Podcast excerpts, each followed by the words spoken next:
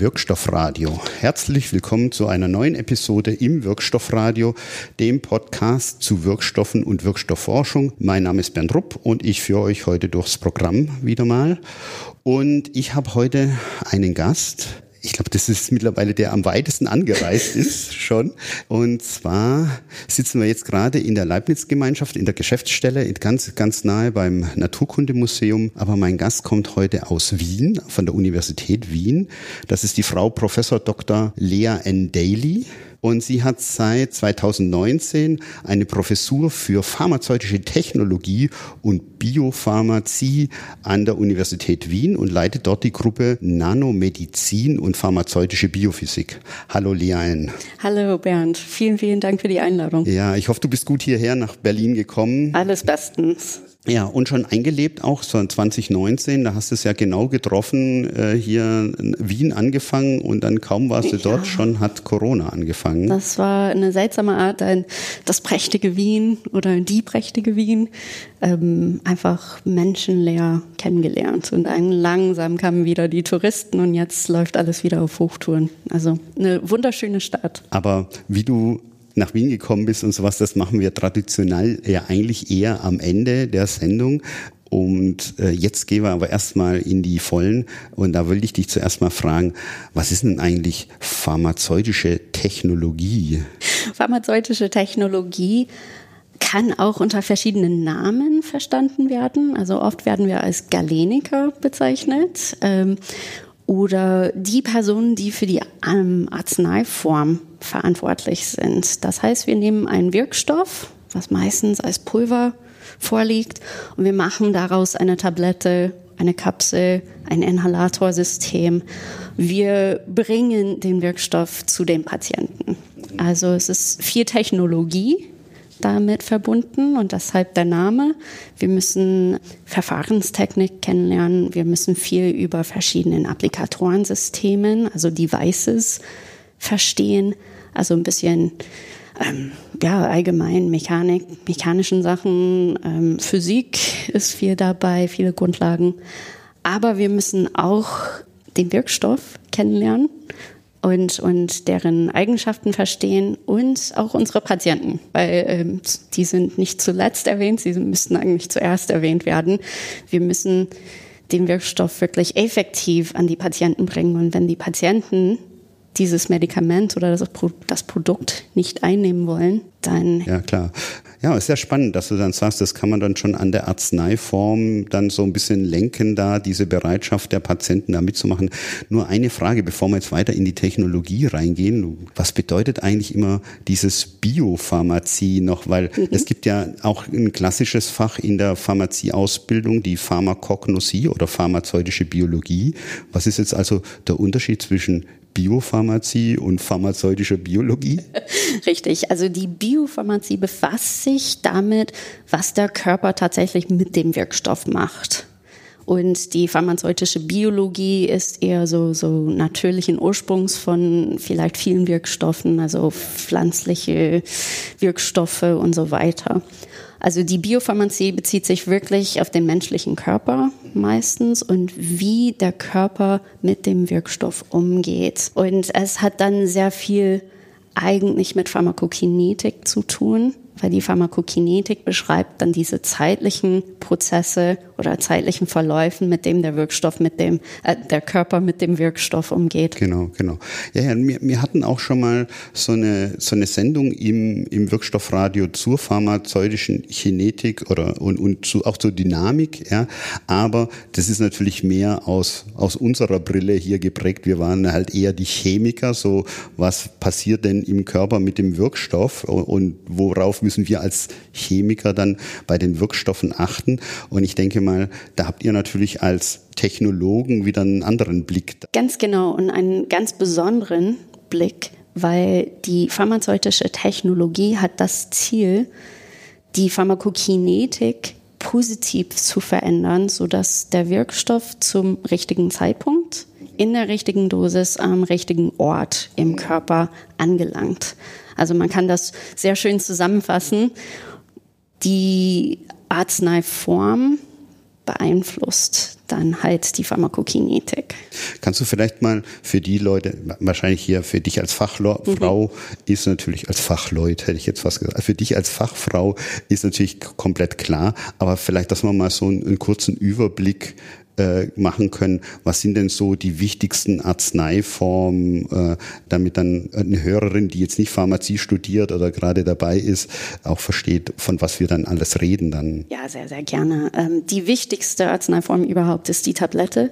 Die Tablette hat Vorteile, weil sie sehr leicht einzunehmen ist, hat eine einzelne Dosis enthalten, kann sehr, sehr schnell und sehr günstig hergestellt und, und vermarktet werden und allgemein ist sehr flexibel einzusetzen. Wir können kleine Dosismengen, aber auch große Dosismengen verabreichen.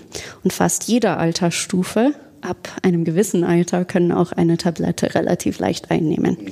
Kapseln sind ebenfalls sehr bekannt. Das sind ebenfalls Arzneiformen zum Schlucken und die enthalten auch ähm, einem einzelne Dosis an Wirkstoff. Äh, sie sind aber auch flexibel, weil sie leicht Wirkstoffkombinationen relativ einfach miteinander vereinen können. Dann haben wir die etwas weniger bekannten Arzneiformen. Also wir haben Flüssigkeiten. Darf ich mal kurz bei mhm. der Kapsel? Ja. Wieso sagst du da jetzt, ist eine Kapsel besser als zum Beispiel eine Tablette für Wirkstoffkombinationen? Weil die Kapsel einfach ein bisschen leichter in der Herstellung ist. Also eine Kapsel besteht aus zwei Hüllen. Mhm. Ähm, und wenn man sie zusammensteckt, dann hat man eine Hollform oder einen Hollkörper. Und in diesem Hollkörper kann man ganz viele verschiedene Sachen mit zusammenführen. Also es könnten zum Beispiel jetzt ein Pulver von einem Wirkstoff und ein anderes Pulver. Es können auch noch Granulate, in dieser Kapsel mit eingebracht werden oder diese schönen runden Pellets, die ganz farb, vielfarbig sind. Ja, ah, okay. Ja? Dann verstehe ich, okay, mhm. wenn du dann natürlich zwei unterschiedliche Wirkstoffe hättest, die mhm. vielleicht zusammen nicht so gut, gut. miteinander können, genau. dann kannst du zwei Pellets machen, mhm. dann sind die erstmal in der Kapsel voneinander getrennt, aber du kannst sie mit einmal schlucken genau. verabreichen. Genau, ah. und in der Tablette ist es einfach ein bisschen technisch gesehen ein bisschen schwieriger ja, ja, oder klar. ein bisschen anspruchsvoller. Ja, klar, weil wenn du mhm. dann das zusammenpresst, dann hast du mechanisch Druck da drauf genau. und dann, wenn sich die zwei Wirkstoffe nicht mögen, dann mhm. presst du die auch noch zusammen. Und, und wenn die eine Dosis größer ist und die andere nicht, dann kann man eine Trennung der beiden Wirkstoffe voneinander, eine ähm, inhomogene Tablette machen. Also es gibt schon technische Herausforderungen bei der, sagen wir mal, ähm, Multikomponenten-Tablette, die bei der Kapsel ein bisschen einfacher ist. Ja, okay. Genau. Dann hat man jetzt Tablette. Tablettenkapseln. Mhm. Das sind die meist verbreiteten. Aber dann haben wir eine Reihe an flüssigen Arzneiformen, die wir zum Beispiel peroral, also zum Schlucken, einnehmen können. Das sind äh, einfach Flüssigkeiten zum Trinken. Das ist sehr, sehr beliebt, zum Beispiel bei ähm, Kinderarzneiformen, wenn, wenn sie keine Tablette schlucken können, dann können wir lieber eine Flüssigkeit dosieren. Es ist auch bei sehr labilen Wirkstoffen ein Vorteil. Also es gibt vermehrt Produkte, wo man den Wirkstoff als Pulver dann in einem Beutel formuliert und das gibt man in einem Glas Wasser und dann ah, kann man ja. das trinken. So diese Brause. Diese Brausezubereitung oder sogar einfach ähm, ein Pulver zur hm. Herstellung einer Lösung. So aufschlemmt dann. Genau, so und dann trinkt man das und das ist besonders bei Antibiotika sehr, sehr beliebt, weil Antibiotika manchmal in der flüssigen Form keine gute Haltbarkeit haben oder Langzeitstabilität und so kann man das in trockenen Form, in stabilen Form lagern über Jahre und dann kurz vor dem Einnehmen, dann ah, tut ja, man das ja, in eine Flüssigkeit. Dann in die Flasche ein bisschen Wasser rein mhm. und dann geschüttelt, genau. damit sich dann das schön aufschlemmt, aufsuspendiert. Genau. Und, und dann, dann, kann man das vielleicht im Kühlschrank äh, für eine Woche lagern und jeden Tag eine Dosis entnehmen. Es gibt die Form auch noch und äh, die ist sehr beliebt. Und dann gibt es die exotischen Arzneiformen, vielleicht mit anderen Applikationswege oder Routen,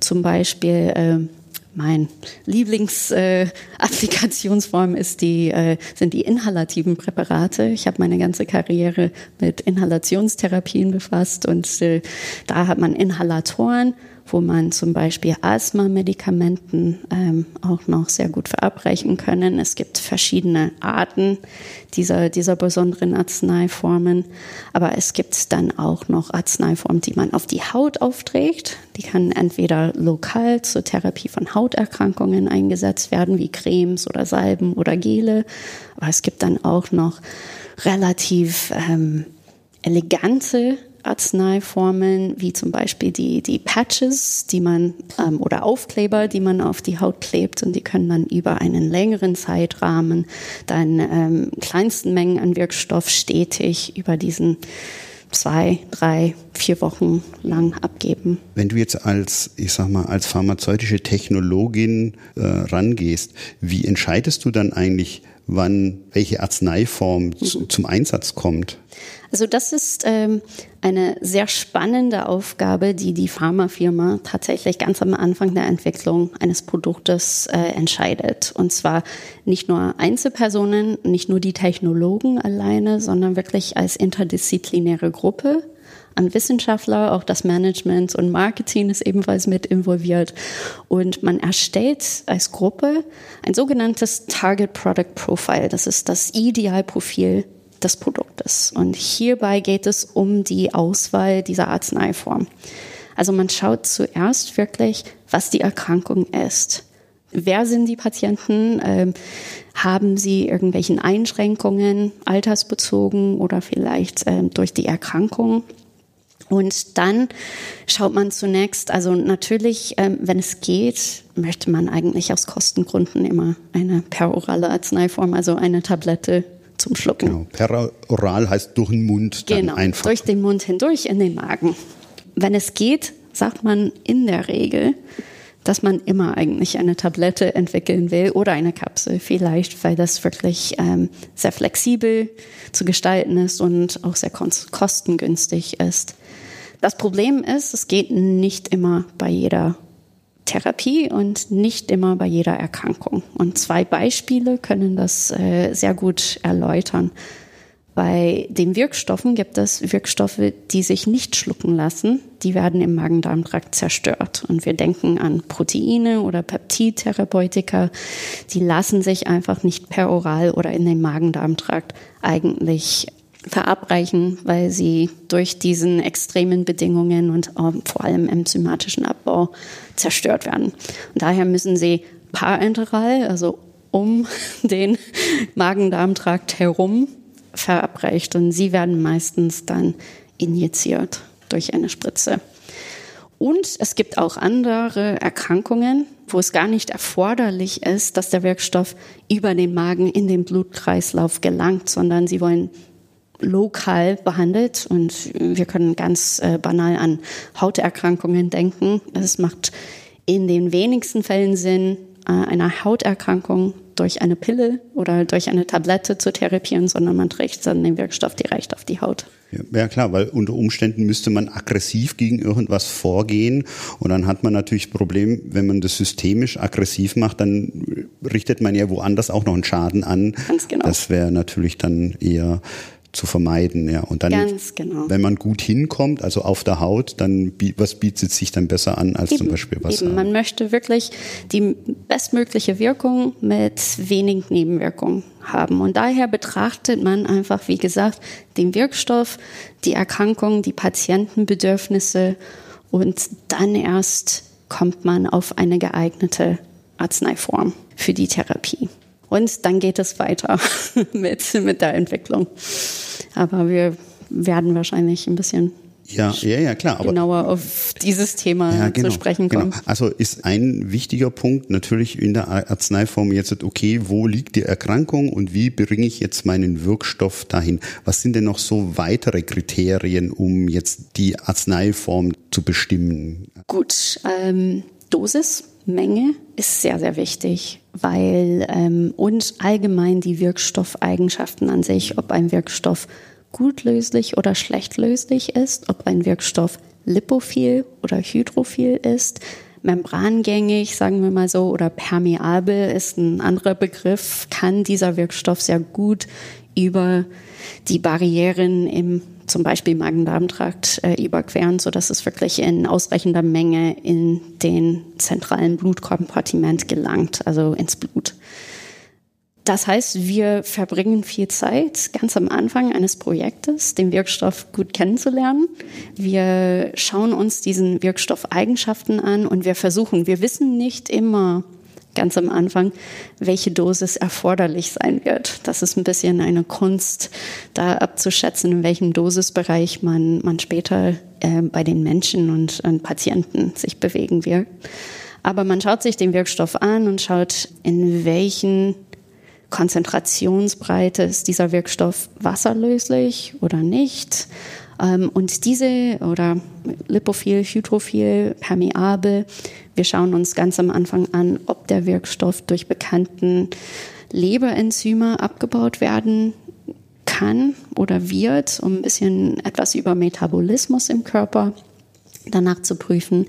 Wir prüfen auch, ob dieser Wirkstoff an Protein, Serumproteine bindet. Also es gibt eine ganze Batterie an sogenannten Präformulierungsuntersuchungen. Ähm, das bedeutet, vor der eigentlichen Formulierungsarbeit oder Verarbeitung in die Arzneiform schauen wir uns durch diesen Tests wie sich der Wirkstoff möglicherweise in der Arzneiform selber und im Körper sich verhalten wird. Und das findet tatsächlich in der Arzneimittelentwicklung relativ früh statt. Das heißt, das äh, wird manchmal als ein Teil der Lead Optimization oder Lead Optimierungsphase ähm, eingeordnet.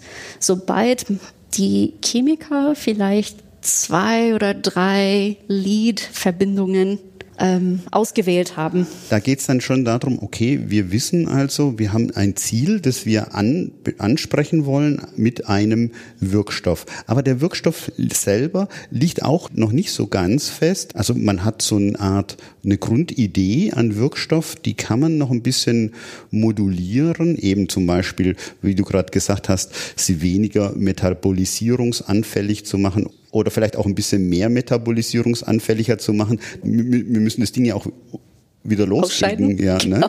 ja. Und diese Optimierung gehört dann auch schon zu guten Teil auch schon in die pharmazeutische Technologie mit rein. Es war mal so ja. in der Vergangenheit, ja. dass die in der Drug Discovery Phase, also die Entdeckungsphase, die Chemiker tatsächlich auf meistens ähm, pharmakodynamische Wirkung optimiert haben, bis sie eine Verbindung hatten. Und dann haben sie das an die Technologen weitergereicht für die. Für die, äh, oder für die allgemeine Formulierung bereits. Aber dann stellte sich heraus, dass die Wirkstoffe oder die Lead-Verbindungen mit den besten pharmakodynamischen Eigenschaften nicht immer die besten pharmakokinetischen Eigenschaften hatten. Und seit ein paar Jahren werden die Technologen mit ins die Entdeckungsphase mit eingeladen, um gemeinsam mit den Chemikern wirklich die ideale Wirkstoffeigenschaften vielleicht ein bisschen früher zu diskutieren so dass man die Lead-Verbindungen aussucht, die nicht nur pharmakodynamisch, sondern auch pharmakokinetisch möglicherweise die besten Chancen haben. Und manchmal muss man einen Kompromiss, Kompromiss finden, finden, um dann eben auch weiter in die Arzneiform kommen zu können. Müssen wir vielleicht noch mal kurz sagen, Pharmakodynamik ist wie gut wirkt ein Wirkstoff am Target, also wie effektiv ist es und die Kinetik ist eben, wie schnell und wie viel kommt auf einmal ran und wird auch wieder abgeflutet. Ganz genau, ne? richtig. Und das heißt also jetzt, gerade wenn man eher in so einem industriellen Komplex, sage ich mal, ist oder eben auch in einem Forschungskomplex ist, wo man dann sagt, naja, wir wollen jetzt auch schon uns überlegen, nicht nur der Wirkstoff, sondern so ein bisschen auch in die Therapie rein. Ja, also weil Arzneiform ist ja dann auch überlegen, okay, es soll ja dann, das soll ja dann in den oder an den Patientin dann auch ran. Das heißt also, da werden also nicht mehr diese separaten Gänge gemacht, sondern es ist eigentlich von Anfang an, ab einem gewissen Punkt, immer eine Teamarbeit, wo unterschiedliche Aspekte gleichzeitig betrachtet werden. Ganz genau. Und das ist dieser große Vorteil von diesem Target Product Profile oder ähm, Produktprofil am Anfang, weil alle Mitglieder des Teams haben zuerst ausgetauscht, was brauchen wir bezogen auf unsere Wirkstoffeigenschaften, so dass sie am Wirkort richtig ankommen können. Und oft bedeutet das, dass eben diese Kompromisse halt gefunden werden müssen, so dass man sagt, okay, dieser Wirkstoff ist äh, wirkt ideal, kommt aber durch die Eigenschaften leider gar nicht dahin, wo es sein muss. Das heißt, jetzt müssen wir vielleicht den zweitplatzierten Wirkstoff nehmen, der zwar immer noch eine gute Wirkung hat, aber besser zugänglich ist zu dem Wirkort. Und äh, da, daher die Teamarbeit und diese, diese Absprache. Interessanterweise ist es auch so, dass nicht alle Eigenschaften sich für einen besonderen Verabreichungsweg auch gut geeignet sind. Das heißt, das, was ähm, am besten gastrointestinal zum Beispiel im Körper aufgenommen wird, sind nicht unbedingt immer die Arzneistoffeigenschaften, die für eine Lungentherapie, also eine Inhalation, gut geeignet sind. Und daher ist dieses Wissen der Technologen, welche Wirkstoffeigenschaften eignen sich für eine bestimmte Verabreichung an einem bestimmten Bereich des Körpers, welche Wirkstoffe sind da am besten geeignet, äh, bringen wir in die Diskussion ein. Ja, ja, klar, weil wenn du dann direkt dem Wirkstoff ansehen würdest, okay, den kannst du zwar in die Lunge tun, der liegt aber dann da wie wie ein Backstein. Oder noch schlimmer ist, und, und was äh, meistens passiert ist, aber was die meisten Leute nicht wissen, ist, dass die Lunge relativ durchlässig ist. Die Lunge ist wirklich sehr permeabel. Das heißt, wir haben Schwierigkeiten, Wirkstoffe in der Lunge tatsächlich zurückzuhalten. Da zu behalten. Also ja. der, der Flut wird halt dadurch, dass es gut durchblutet ist, wird es halt schnell durch die Lungenschleimhäute mhm. aufgenommen und dann ist er weg. Ist er weg. Und dann hat man vor Ort eben genau nichts mehr. Genau. Ja, sondern das, der schwirrt dann irgendwo rum, Überall wo man rum. ihn vielleicht auch besser nicht gar nicht haben will, dann auch wieder. Ja, da, da, ist genau. dann wieder dieses toxikologische Problem dann mhm. auch wieder da. Ne? Richtig. Jetzt hast du dann hier dieses Wirkstoffprofil. Was machst du dann aber, wenn du jetzt ein bisschen in deinem Wirkstoff aber ein bisschen mhm. festgenagelt ja. bist?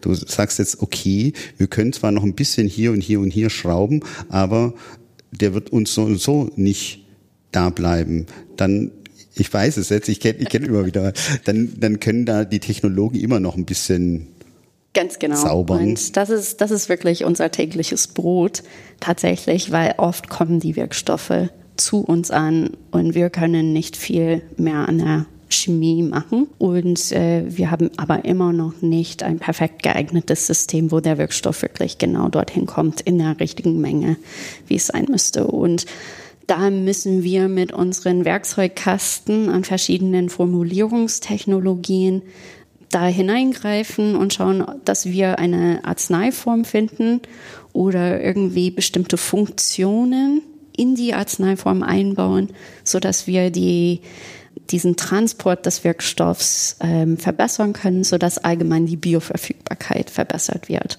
Und ein sehr gutes Beispiel, ein sehr häufiges Beispiel sind Löslichkeitsprobleme bei den Wirkstoffen. Zunehmend werden neue Wirkstoffe aus der Chemie immer schwerlöslicher und sie, sie sind oft recht lipophil und daher, wenn man sie in einer Tablette mit, äh, mit einbringt, dann schluckt man die Tablette, die Tablette zerfällt, aber die Wirkstoffpartikel im Magen lösen sich gar nicht auf und sie werden dann ausgeschieden und das bringt auch nichts. Ja, manchmal braucht man halt aber auch diesen lipophilen Charakter. Ne? Wenn man denkt, man mhm. will zum Beispiel ins Hirn reingehen, dann muss man über die Barriere rüber. Da würde jetzt aber ein gut lösliches Produkt eben eher Probleme machen. Ganz genau. Und daher können wir leider dann ähm, diese, diese lipophilen Eigenschaften nicht verändern, aber wir müssen irgendwie zusehen, dass der Wirkstoff sich im Magen-Darm-Trakt auflöst. Und hier haben wir eine Reihe an verschiedenen Möglichkeiten, die wir nutzen können. Ein sehr gängiges Beispiel sind Kapseln, die statt mit einem Pulver gefüllt sind, mit einer öligen Lösung an dem Wirkstoff. Das heißt, der Wirkstoff muss sich gar nicht mehr auflösen, weil es schon gelöst in der Arzneiform vorliegt. Und so können wir diese Kapsel schlucken, die Kapselhülle geht auf das Öl wird dann einfach freigesetzt und der Wirkstoff ist bereits gelöst dann im Magen und Darm, kann dann direkt über diese äh, Magen-Darm-Barriere, so Epithelschicht aufgenommen werden und dann gelangt es im Blut. Und dann kann das sich im Körper verteilen und, und hoffentlich dann auch noch ins Gehirn diffundieren. Dann führst du ja aber neben dem Wirkstoff ja nochmal was anderes ein, eigentlich, was gar nicht Wirkstoff ist. Mhm. Ich weiß, bei euch für mir das alles unter dem Begriff Hilfsstoffe dann. Ja. Äh, wie, wie muss ich da jetzt ein Laie das vorstellen? Mhm. Nimmst du dann da irgendwie irgendwas oder ist das schon auch definiert? Nein, für jede Arzneiform gibt es klassische Hilfsstoffe, die sich über viele Jahre Erfahrung sich bewährt haben.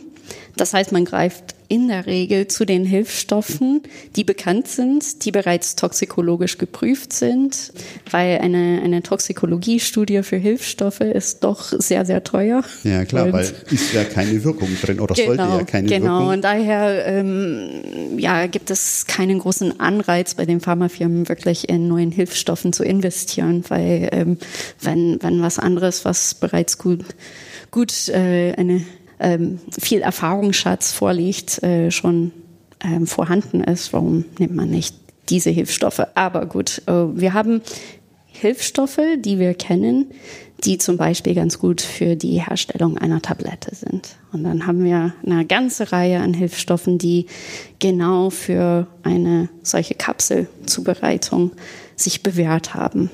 Und das geht weiter in, in allen ähm, ja, Salben, also, Pasten. Und das ist ein Hauptteil unserer Lehre. Wir gehen durch die verschiedenen Arzneiformen durch und wir stellen dann die klassischen Hilfsstoffe vor, die, die wirklich dann ähm, diese Funktion der Arzneiform auch unterstützen so allgemein, was muss denn so ein Hilfsstoff dann, außer natürlich, dass er nicht giftig ist oder so, was muss der dann für Eigenschaften dann bei euch noch so mitbringen, wenn ihr jetzt so anfangt zu überlegen, ja, nehme ich es mit rein oder lasse ich es lieber? Mhm. Allgemein gibt es einen Grundsatz, dass man versucht, so wenig Hilfsstoffe wie möglich äh, in einer Arzneiform mit, mit reinzupacken. Also das ist äh, unnötige Hilfsstoffe bringt in der Regel auch gar nichts. Das ist unwirtschaftlich und ähm, hat keinen Zweck. Im schlimmsten Fall holst du dir nur Probleme rein, weil ja. die dann auf einmal ja, richtig. anderweitig Stress machen. Dann, ne? genau. Ähm, jede, jeder Hilfsstoff hat aber eine ganz genaue Funktion. Ähm, es kann zum Beispiel formgebend sein für die Tablette. Es kann dazu helfen, dass zum Beispiel eine Tablette zusammenhält. Es kann aber auch dazu führen, dass der Wirkstoff irgendwie in seiner Pharmakokinetik verändert, wie gerade dieses Beispiel mit der ölgefüllten Kapsel, weil dieses Öl als Hilfsstoff dient als Lösungsmittel und damit können wir diesen Auflösungsvorgang im Magen überspringen. Das verändert die ganze Pharmakokinetik des, des äh, Wirkstoffs im Körper, weil dieser Auflösungsschritt, was zum Teil Stunden dauern kann, dann ähm, das, ja. das entfällt komplett. Ja, klar. Und dann, dann ist es praktisch so, das Ding kommt in den Magen und sobald die Kapsel dann aufgeht, mhm. kann das eben vom Magen direkt ins Blut oder genau. äh, aufgenommen werden dann Richtig. oder vom, vom am Dünndarm dann spätestens dann Richtig. dort. Ne? Genau. Und das, also sprich, ihr bestimmt damit die Geschwindigkeit, wie es dann an das Ziel ankommt. Ne? Genau. Ne? Vielleicht kann ich ja hier an dieser Stelle erwähnen, in der Pharmakokinetik gibt es so eine klassische Abkürzung, das heißt ADME oder in der klassischen Pharmakokinetik ist das ADME, Absorption, Distribution, Metabolism, Elimination.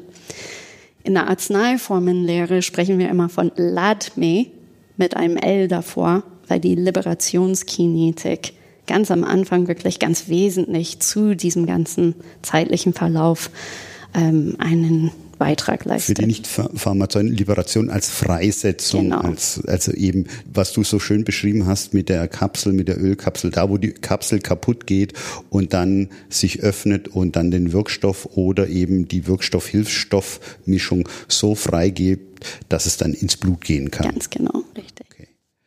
Atme und Latme. Wir hatten schon mal ein bisschen darüber auch schon mal besprochen, aber ich finde es total spannend, weil es halt wirklich ein ganz anderer Blick nochmal ist, wenn man technologisch darauf geht, als ja, wie ich Chemiker. jetzt Chemiker dann da drauf genau. gehe. Jetzt bin ich auch noch Theoretiker.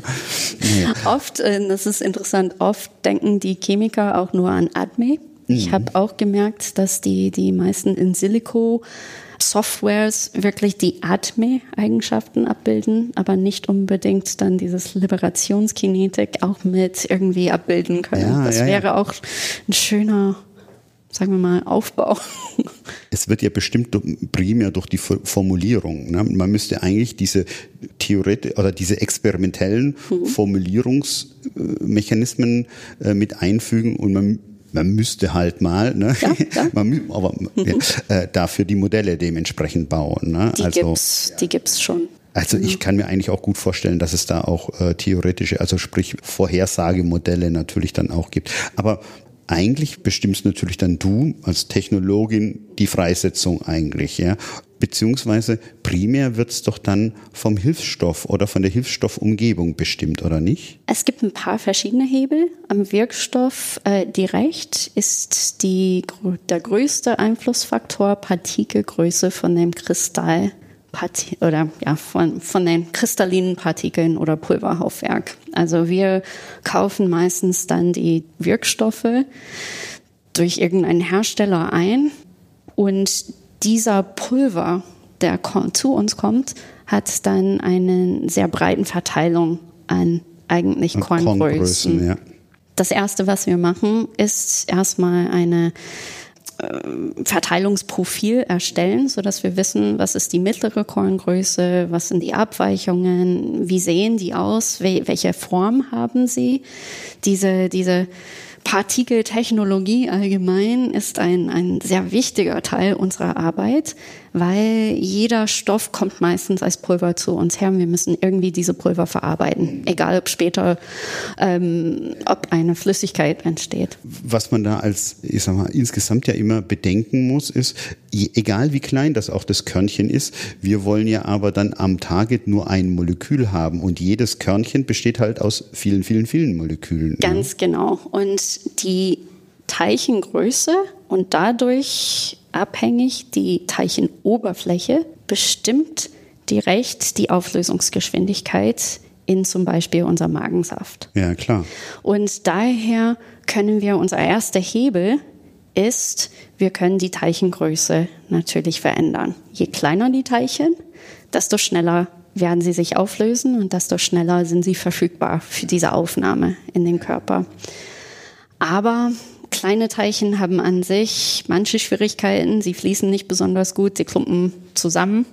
Und daher brauchen wir dann andere Technologien, um die anderen Herstellungsprozesse zu unterstützen. Dass dann die Wirkstoffteilchen dann auch wenn ihr sie zum Beispiel in eine Tablette presst, nicht zu einem großen Teil werden, also zur Tablette, sondern dass, wenn die dann im Magen kommt, wieder diese kleinen Wirkstoffteilchen, die du hast, dann auch wieder so zerfallen, dass sie auch wieder kleine Wirkstoffteilchen sind. Genau. Also man kann sich das so vorstellen, wenn wir eine Tablette herstellen, dann haben wir ganz viele Wirkstoffteilchen vorerst und wenn sie sich nicht schnell genug auflösen, dann machen wir sie noch ein Stück kleiner und dann mischen wir sie mit den anderen Hilfsstoffen, die formgebend sind und die diese Tabletteneigenschaften, mechanischen Eigenschaften gut stabil machen.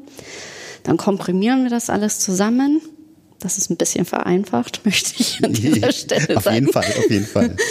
ähm, und dann haben wir eine Tablette. Diese Tablette schlucken wir. Und im Magen dringt Wasser in die Tablette ein benetzt dann die Tablette, macht es ein bisschen nass, die zerfällt einfach. Und dann werden die kleinsten Wirkstoffteilchen wieder freigesetzt und sie müssen dann sich auflösen. Und das ist dieser Auflösungsschritt, der meistens geschwindigkeitsbestimmend ist und für die Pharmakokinetik dann wichtig ist. Ja, ja, klar, weil dann liegt das Zeug davor, kommt ins Blut und so wie es ins Blut dann kommt, kommt es ans Target hoffentlich genau, ran. Und dann die Voraussetzung, dass Wirkstoffe überhaupt ins Blut kommen, ist, dass sie vollständig aufgelöst sind. Das heißt, dass sie als Moleküle und nicht genau. als Teilchen genau, ja, weil mehr vorliegen. So groß ist der Platz nicht, dass es da genau. vom Darm. Wir kommen nicht durch unsere Barrieren. Klar, weil sonst würden ja andere Teile ja auch durchkommen. Das genau. wäre natürlich nicht so gesund dann am Ende. Ne? Also wir sind jetzt von den unterschiedlichen Arzneiformen, so Hilfsstoffen, wir haben jetzt viel über die Tabletten geredet Richtig. und über die Pharmakokinetik, mhm. aber du hast ja schon am Anfang gesagt, eigentlich ist dein Fokus die Inhalationstherapien. Ja? was war da jetzt für dich so der Trigger, Inhalation? Das war tatsächlich, ähm, das wurde durch meine Promotionsarbeit bestimmt damals. Und zwar hatte mein Chef eine neue Kooperation mit der Nachbaruniversität äh, in Gießen. Also ich habe in, in Marburg promoviert und an der Universitäts, äh, am Universitätsklinikum in Gießen hatte ein Kliniker, der sich mit pulmonaler Hypertonie beschäftigt hatte, ein großes Problem. Und zwar, sie hatten einen tollen neuen Wirkstoff. Dieser Wirkstoff hatte aber einen sehr kurzen Halbwertszeit. Und diesen Wirkstoff könnten Patienten tatsächlich einatmen, statt als Tablette einnehmen. Es hat gewirkt, das hat dann diese Hypertonie in der Lunge entlastet und dadurch könnten sie besser atmen.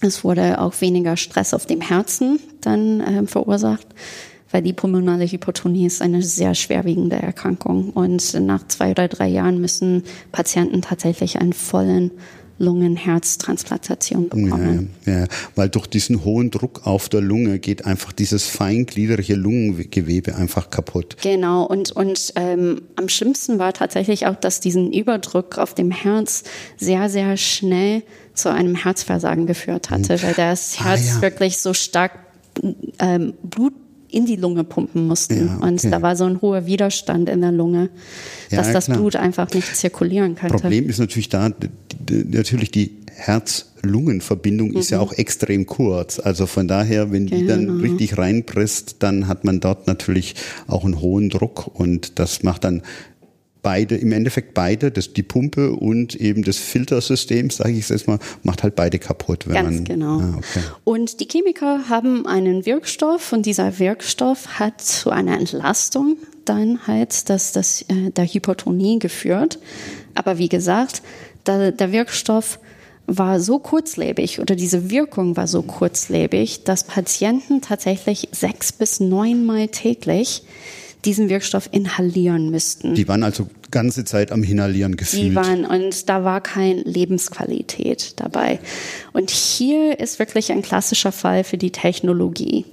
Die Idee war, und deshalb bin ich dann äh, an diesem Thema herangekommen, die Kliniker haben die Technologen angerufen und gefragt, können wir irgendwie so eine Art einmal tägliche Formulierung machen, sodass unsere Patienten nur einmal oder höchstens zweimal täglich dann diesen Wirkstoff einatmen müssen. Jetzt, wo du es gerade sagst, ich stelle mir es ja auch vor, die müssen ja dann auch in der Nacht oder sowas, willst du ja auch eine längere Wirkung haben, ja, weil wenn du dann genau. auf einmal immer aufwachst, mhm. weil du gerade pumpst wie verrückt, genau. äh, dann ist das natürlich auch nochmal doppelt schlecht, weil du auch keine Erholung hast als Patientin. Eben. Also Lebensqualität in der Therapie ist eine sehr, sehr wichtige Sache. Und ähm, wir können so viele Wirkstoffe entwickeln, wie wir wollen, aber wenn sie keine Lebensqualität verbessern, dann erfüllen sie auch nicht ihren Ziel oft. Und daher sind wir dann als Technologen reingesprungen und wir haben gedacht, wir müssen irgendwie versuchen, diesen Wirkstoff in die Lunge zu bringen, aber dort langsam freisetzen lassen, sodass immer eine stetige Menge an Wirkstoff dann zur Verfügung steht, sodass über Stunden diese Wirkung nachhaltig mehr oder weniger aufrechterhalten wie, wie so eine Art Depot in der Lunge aufbauen. Ganz genau, ganz genau. Und das ist jetzt etwas länger her. Das heißt, es gab äh, solche, solche Arzneiformen nicht. Das gibt es tatsächlich immer noch im Bereich Inhalationstherapie Depotarzneiform. Also es ist eine sehr schwierige Sache. Und äh, Warum das so ist, kann ich auch ganz ja. kurz erklären. Lass dir Zeit. Lass dir, du, du, wir, sind hier, wir sind hier, wir haben hier wirklich Zeit. Du okay. brauchst dich nicht beeilen. Gut. Ähm, der, der, Knackpunkt äh, bei Depotarzneiformen in der Lunge ist, dass die Hilfsstoffe nicht für die Lunge zugelassen sind. Es sind sehr wenig Hilfsstoffe, die überhaupt in die Lunge eingeatmet werden können und die dort ähm, gut verträglich sind.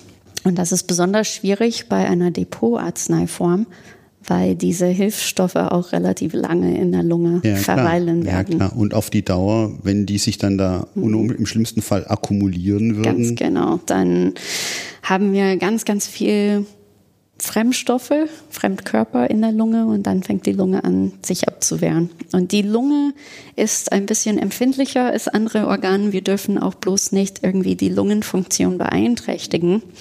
Von daher müssen wir sehr, sehr vorsichtig sein mit dem, was wir in einer Arzneiform für die Lunge mit reinnehmen. Aber nichtsdestotrotz, damals bei meiner Promotion war mein Chef ein Polymerchemiker aus der pharmazeutischen Industrie und er hatte in seiner Karriere über ganz neue Polymere für Depotarzneiformen entwickelt. Und daher haben wir natürlich mit seinen Polymeren angefangen. Und diese Polymere ähm, hatten dann die Eigenschaft, dass sie bioabbaubar sind. Sie bestanden aus einer Mischung zwischen Polylactid und Glucolid. Also es war ein Copolymer. Es hatte ein paar anderen funktionellen Gruppen dabei. Und durch diesen anderen funktionellen Gruppen war der Abbau dieser bioabbaubar Zeit oder ja, ähm, Zeitrahmen etwas verkürzt. Und wir dachten, das wäre ein guter Anfang. Wir haben ein Polymer, das unser Wirkstoff verkapseln konnte. Das, wir schließen den Wirkstoff in kleinen Nanopartikeln aus diesen Polymeren. Diese Nanopartikel können wir einatmen und unser Wirkstoff diffundiert ganz langsam aus diesen Nanopartikeln heraus und gibt den Wirkstoff dann konstant über ein paar Stunden frei. Und dann hoffentlich können wir diese Einnahmefrequenz reduzieren. Und das war unser Target Product Profile sozusagen. Ja, ja. Und wir haben alles sehr klug ausgedacht und natürlich wie einer Promotion, wie bei jeder Promotion hat das von vorne und hinten nicht funktioniert. also ein paar Probleme waren die Wirkstoff, äh, der Wirkstoff äh, ließ sich nicht in den Polymer-Nanopartikeln in sehr hohen Mengen verkapseln leider immer wieder ein großes Problem. Das heißt, ich kannte einfach nicht genug Wirkstoff. Ja, aber es ist auch klar, wenn du kleine Partikel hast, du auch nur kleinen Platz. Ne? Ja, also kleinen Platz, äh, sehr große Oberfläche. Das heißt, der Wirkstoff geht auch schnell raus wieder. Also das war, war ein bisschen eine Herausforderung. Und dann mittendrin, äh, mitten in meiner Promotion, als ich immer noch mit dieser Formulierung gekämpft hatte, hatte ich auch in der weiteren Literatur außerhalb des pharmazeutischen Felds gelesen. Und ich hatte dann eine Veröffentlichung aus den Umweltwissenschaften gesehen, wo Polymerpartikel, Nanopartikel in die Lunge gegeben wurde und es wurde anhand der Dosis und auch die, die spezifische Oberfläche, also die Oberfläche, die in die Lunge hineingebracht worden ist, eine entzündliche Reaktion ausgelöst. Und ich saß da an meinem Schreibtisch als äh, junge Doktorandin und dachte, oh nee, ich entwickle eine Arzneiform, die vielleicht eine Erkrankung auslösen könnte oder ja, eine, ein entzündliches Prozess in der Lunge. Und daher dachte ich, das müssen wir untersuchen. Also habe ich an der, am Universitätsklinikum nachgefragt, ob wir die Toxikologie diese Nanopartikel in der Lunge untersuchen könnte. Und die waren begeistert. Mein Chef hat damals gesagt, ach, Toxikologie ist doch langweilig, da kann man nie damit veröffentlichen. Stellte sich anders heraus. Aber ähm, wir haben dann eine kleine Untersuchung gestartet, wo wir dieselben Methoden wie aus der Umwelttoxikologie ähm, hier für unsere Nanopartikel eingesetzt haben und dann haben wir geschaut, ob sie genauso proinflammatorisch oder diesen entzündlichen Potenzial haben wie diese anderen Teilchen, Nanopartikel. Und wir haben Unterschiede tatsächlich gesehen. Unsere bioabbaubaren Partikel waren besser verträglich als anderen Polymerpartikel und vor allem besser verträglich als Nanopartikel, die durch ähm, Abgasen in der Luft vorhanden sind. Also wir könnten schon ein bisschen beruhigt sein, dass unsere Arzneiformen jetzt hier vielleicht nicht besonders dieses Nebenwirkungsprofil hatten. Aber wir haben uns auch über die Akkumulation in der Lunge Sorgen gemacht und dadurch habe ich dann später nach meiner Promotion auch weiter auf diesem Gebiet ein bisschen geforscht. Das, was spricht man da, Nullerjahre, ne, so irgendwas mal, äh, da, da war das erst so ein Thema, was so aufgekommen ist. Ne? Und wenn genau. man heute sieht, äh, Nanopartikel sind ja wirklich angekommen, ja, durch viele andere Anwendungen auch noch, weil sie halt nochmal spezielle eigene Eigenschaften äh, auch haben. Auch vorteilhafte Eigenschaften. Ja, ja natürlich, genau. Ganz genau, genau. genau. Und das ist vielleicht ähm, ein, ein wichtiger Punkt, dass wir hier kurz hervorheben können. Jeder Applikationsstelle oder Applikationsort ist anders aufgebaut, hat andere Anforderungen, hat ein anderes Immunreaktion. Und daher, nur weil unsere Nanopartikel in der Lunge vielleicht keine so gute Idee waren, heißt es noch lange nicht, dass Nanopartikel anderswo im Körper appliziert und ähm, eine tolle Wirkung haben. Und die, die mRNA-Impfstoffe sind genau. das klassische Beispiel. Genau, also genau. injiziert, genau. intramuskulär haben sie wirklich überhaupt keine große Immunantwort. Sie funktionieren, wie sie sollen. Sie stimulieren tatsächlich dann oder ähm, schleusen dann diese mRNA-Wirkstoffe in die Zellen hinein und lösen dort diesen Immun, diese Immunantwort aus. Also das ist eine ganz tolle Technologie. Und das ist das Schöne, das ist das, was wir Technologen auch noch ein bisschen mit zu der Diskussion beitragen können. Jede, jede, jedes System ist ein bisschen anders oder wirkt anders, hat ein anderes Nebenwirkungsprofil an jeden einzigen Körperstelle. Und in unterschiedlichen Orten. Mhm. Aber äh, zum einen muss man mhm. natürlich jetzt sagen, du hattest natürlich vorher mal gesagt, naja, so Studien für neue Hilfsstoffe eher von der Industrie schon gar nicht, ja, genau. weil halt zu teuer. Aber dann sieht man halt auch, wofür ist zum Beispiel akademische Wissenschaft notwendig, weil das ist genau die Seite, die dann eben genau eigentlich vielleicht erstmal wirtschaftlich nicht so spannende Dinge dann auch durchführen kann, weil sie halt, denke ich mal, für eine Weiterentwicklung der Arzneimitteltechnologie essentiell sind. Ne? Weil ich denke mal, dadurch, dass du jetzt da so diese Nanopartikelgeschichten in deiner Generation von TechnologInnen eingeführt hast, das hat ja natürlich in der Technologie auch nochmal ein, ein Tor aufgeschlossen. Richtig. Und das ist genau diesen Ansatz, die wir verfolgt haben später, für die Lungen spezifisch, aber das gilt generell für alle akademischen Forschungsvorhaben. Wir haben die Freiheit, jetzt risikoreichen Themen oder Fragestellungen zu beantworten. Und wir haben uns gedacht, okay, wir können vielleicht jetzt ähm, klein angesetzte toxikologischen Studien durchführen, wo wir unterschiedliche neue Hilfsstoffe untersuchen und schauen, ob wir hier diese Nebenwirkungsprofile sehen oder nicht. Welche Stoffe haben vielleicht eine gute Verträglichkeit gegenüber andere Stoffe, die keine so gute Verträglichkeit haben. Und wir können vielleicht vorerst so eine Art ähm, ja, allgemeines Wissen präsentieren und dann können Firmen später vielleicht dieses Wissen dann aufnehmen, aufnehmen und, und dann irgendein Produkt da mit den richtigen Toxikologie-Studien ähm, entwickeln. Und sie haben möglicherweise dann wenigstens das Vorwissen, dass unter diesen Bedingungen war dieser Stoff relativ gut verträglich. Das ja. hat gute Prospektiven. Und man muss natürlich dann auch sehen, nur weil man dann einen Hilfsstoff mal in der neuen Klasse mal getestet hat,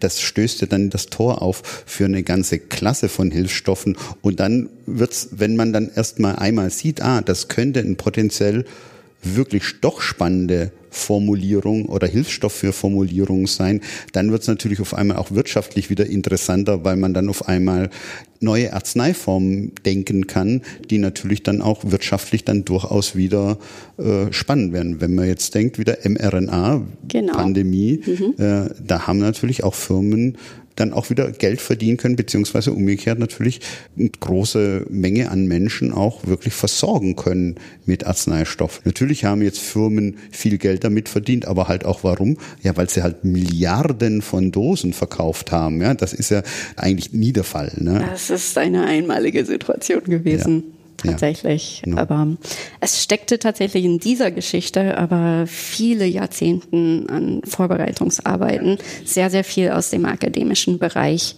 ähm, in diese Technologieentwicklung und daher ein Plädoyer für die akademische Forschung, auch wenn es vielleicht in diesem Jahr nicht wirtschaftlich oder wirtschaftlichen Sinn macht für die Industrie, vielleicht in 20 Jahren könnte mal diese, dieses Wissen interessant sein.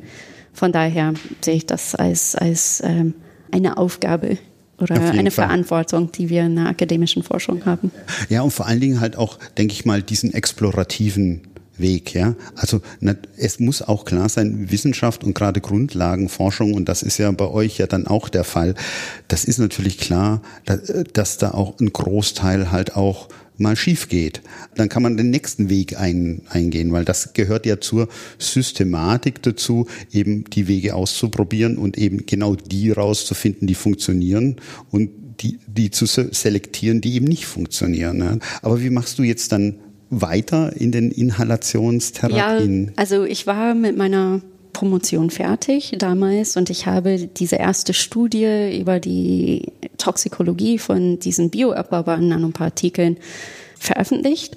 Dann bin ich tatsächlich selber in die Industrie gegangen und habe einen Postdoc bei einer Firma gemacht. Ähm, ich war in den USA bei einer Firma angestellt, die den ersten inhalativen Insulin auf dem Markt gebracht hatten. Die haben die Technologie entwickelt und dann hat diese Technologie an Pfizer dann oder mit Pfizer zusammen als, als Partner jetzt auf den Markt gebracht. Ähm, das war ein sehr interessantes Produkt. Das äh, war einzigartig im Bereich inhalativen Therapien, weil das das erste Mal wurden Peptidtherapeutika systemisch über die Lunge für eine systemische Wirkung tatsächlich auf den Markt gebracht worden ist. Ich habe selber nicht an dem Insulinprodukt gearbeitet. Ich habe damals ähm, an Projekten, die mit inhalierbaren Antibiotika ähm, zu tun gehabt haben, habe ich gearbeitet. Aber ich war da zu der Zeit, als dieses einmalige Produkt dann zugelassen worden ist. Und das war eine sehr sehr aufregende Erfahrung. Und das war nur eine kurze Zeit, aber ich habe sehr viel von diesem Firmakultur äh, mitgenommen. Das war eine sehr prägende Zeit. Ich habe äh, sehr viel gelernt. Dann habe ich meine erste ähm, akademische Stelle in London gehabt und dann habe ich das Thema Nanotoxikologie wieder aufgegriffen. Mhm, mh. Und daher ist es ein bisschen ein Thema angefangen, kurz verlassen und dann wieder aufgegriffen, später in London. Und in London haben wir eine ähm, sehr groß angelegte Studie zur Untersuchung von verschiedenen Hilfsstoffen, die wir zu Nanopartikel formuliert haben und in die Lunge hineingegeben haben. Und dann haben wir gesehen, dass bestimmte Stoffe besser verträglich waren als andere Stoffe. Wir haben Polymere mit proteinbasierten Nanopartikeln, mit lipidbasierten Nanopartikeln verglichen. Da ging es jetzt aber dann jetzt also eigentlich weniger jetzt darum, dass du jetzt schon die konkrete Idee für einen Wirkstoff hattest, sondern du willst jetzt also eher erforschen, äh, wie verhalten sich die Hilfsstoffe in der Lunge und wie kann ich dann unter Umständen für potenziell neue Wirkstoffe dort auch was für die Lunge zur Verfügung stellen? Ganz genau. Die Idee war oder die Fragestellung war, können wir ähm, unser eigenes Werkzeugkasten ähm, oder Technologieplattform entwickeln. Und wir fangen zuerst mit Verträglichkeit der Hilfsstoffe an und sagen, von diesen vielen verschiedenen Hilfsstoffen, die in der Literatur jetzt gerade für so eine Depotarzneiform in der Lunge oder eine Veränderung der Pharmakokinetik in der Lunge in Betracht gezogen werden. Wir nehmen so viele, wie wir können. Wir testen sie in der Lunge aus und schauen, wie lange verweilen sie dort, welche Nebenwirkungen verursachen sie. Und dann könnten wir ähm, im Anschluss an dieser Studie schon sagen, im Vergleich sind Polymere vielleicht nicht ganz so toll verträglich, aber dadurch proteinbasierte Nanopartikel und lipidbasierte Nanopartikel zeigen keine Nebenwirkungen unter diesen Bedingungen. Und dann wollten wir, ähm, sobald wir diesen Werkzeugkasten hatten, dann wollten wir zu den Wirkstoffen wieder zurückkehren und sagen, welche Wirkstoffe würden dann von einer Verkapselung in diesen Lipid-Nanopartikeln jetzt ähm, Vorteile erzielen? Weil halt eben die Nanopartikel oder diese Partikelgeschichten eben so neu sind, dass man erstmal gucken muss, dass man dieses typische Repertoire an Hilfsstoffen, die man in anderen Formulierungen durchaus schon über Jahrhunderte vielleicht auch schon hat, äh, die muss man sich halt jetzt erst für diesen Bereich erst erarbeiten. Für die Lunge muss man schauen zuerst, ob sie verträglich sind, ja. ganz genau. Und das haben wir gemacht. Jetzt haben wir die ganze Zeit immer über so Partikel und so. Jetzt, ich denke mal, bei vielen Leuten kommt jetzt so äh, vielleicht im Kopf, also bei mir auch so ein bisschen so was pulveriges, sandartiges. Wie schaut eigentlich dann die Formulierung für die Lunge dafür aus? Sind es Pulver oder? Nein, sie sind Suspensionen oder wenn wir jetzt so von sehr kleinen Nanopartikeln sprechen, also wir können uns das so vorstellen, sie sind vielleicht ein Tausendstel von dem Durchmesser von einem menschlichen Haar. Also nicht sichtbar mit dem bloßen Auge. Und ähm, man kann sich das so vorstellen, das sind einfach so kleine, kleine Knäulchen.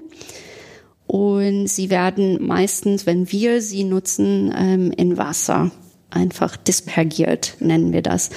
Suspension, äh, es gibt äh, in den verschiedenen Disziplinen tatsächlich unterschiedliche Definitionen von, von diesen Größenordnungen. In der pharmazeutischen Technologie sprechen wir meistens von Suspensionen, wenn die Partikel größer als ungefähr ein Mikrometer sind. Sie sind relativ grob disperse Systeme nennen wir dann, das. Dann wird es auch so langsam so ein bisschen milchig oder sowas. Ne? Genau. Ne? Ähm, ich habe letztens gelesen, man kann Partikel tatsächlich mit dem menschlichen Auge sehen, wenn sie ungefähr größer als 40 Mikrometer sind. Und Partikel, die wir gut inhalieren können, müssen deutlich kleiner sein. Das heißt, sie, sie sind gar nicht mehr sichtbar. Und unsere Nanopartikel sind nochmal hundertfach kleiner. Also sie, sie, wenn man eine, eine Flüssigkeit mit Nanopartikeln hat, ist die Flüssigkeit durchsichtig. Aber dadurch, dass die Partikel mit dem Licht interagieren können, zeigen sie den sogenannten Tyndall-Effekt, was sehr, sehr schön ist. Sie, sie sehen leicht perlenartig aus. Das heißt, die Flüssigkeit schimmert so ein bisschen. Ja, ja, genau, genau, weil, weil eben an diesen kleinen Partikeln das Licht gebrochen wird und genau. dann und es strahlt in, in verschiedenen Richtungen und das verursacht dann diesen schimmernden Effekt. Tatsächlich, wenn sie milchig sind, dann weiß man ganz eindeutig, dass die Partikel viel größer sind. Die sind mehr so 10 bis 40 Mikrometer. Also Milch zum Beispiel hat Partikel drin, das sind äh, Öltröpfchen und das ist undurchlässig, weil eben diese Tröpfchen relativ groß sind. Groß sind, ja. Ja, mir ging es nur mal darum, dass die Leute jetzt nicht denken, da ist so ein Pulverchen, mm was man da so hochzieht, sondern das ist eine Flüssigkeit, das genau. da drin ist. Ne? Also wir machen die Nanopartikel immer meistens durch eine Präzipitation in einer Flüssigkeit. Das heißt, wir fällen unser Matrix, unsere Hilfsstoffe aus, sodass sie diese Partikel formieren. Und dadurch sind sie in der Flüssigkeit und wir lassen sie so. Wenn man sie inhalieren will, dann kann man diese Flüssigkeit vernebeln, in einen Vernebler geben und dann werden kleine Tröpfchen gebildet und die können wir einatmen, wie ein Nebel. Man kann sie auch in trockener Form in so einen Staub überführen. Da brauchen wir andere technologische Prozesse. Das könnten wir auch machen, haben wir auch in unserer Forschung gemacht. Da gibt es ja diese typischen Applikatoren, die man kennt, einmal mit diesen Druckflaschen, die oder eben, ich, waren das so komische Discs, ne, wo man manchmal so draufdrückt, wo man genau. dann so, genau. so dran saugt. Ne? Richtig. Ja, das sind ja. dann die unterschiedlichen, je nachdem wieder, mhm. wie dann die Partikel vorliegen. Ne? Ganz genau. Vielleicht können wir auch mal sagen, was sind denn so typische Nanopartikel? Also, also es ist in meiner Arbeit sehr vielfältig, weil ich langsam zu der Erkenntnis gekommen bin, als ich mich wieder mit den Wirkstoffen beschäftigt habe, dass jeder Wirkstoff tatsächlich eigene Eigenschaften hat und nicht jeder Wirkstoff passt in jede Nanopartikel ja. hinein. Das war mein, mein Problem ganz am Anfang mit meiner Doktorarbeit der Wirkstoff wollte nicht in die Nanopartikel in größeren Mengen rein. Und in den letzten Jahren meiner, meiner Forschung habe ich wieder viele Projekte, wo es um die Verabreichung eines bestimmten Wirkstoffs ginge.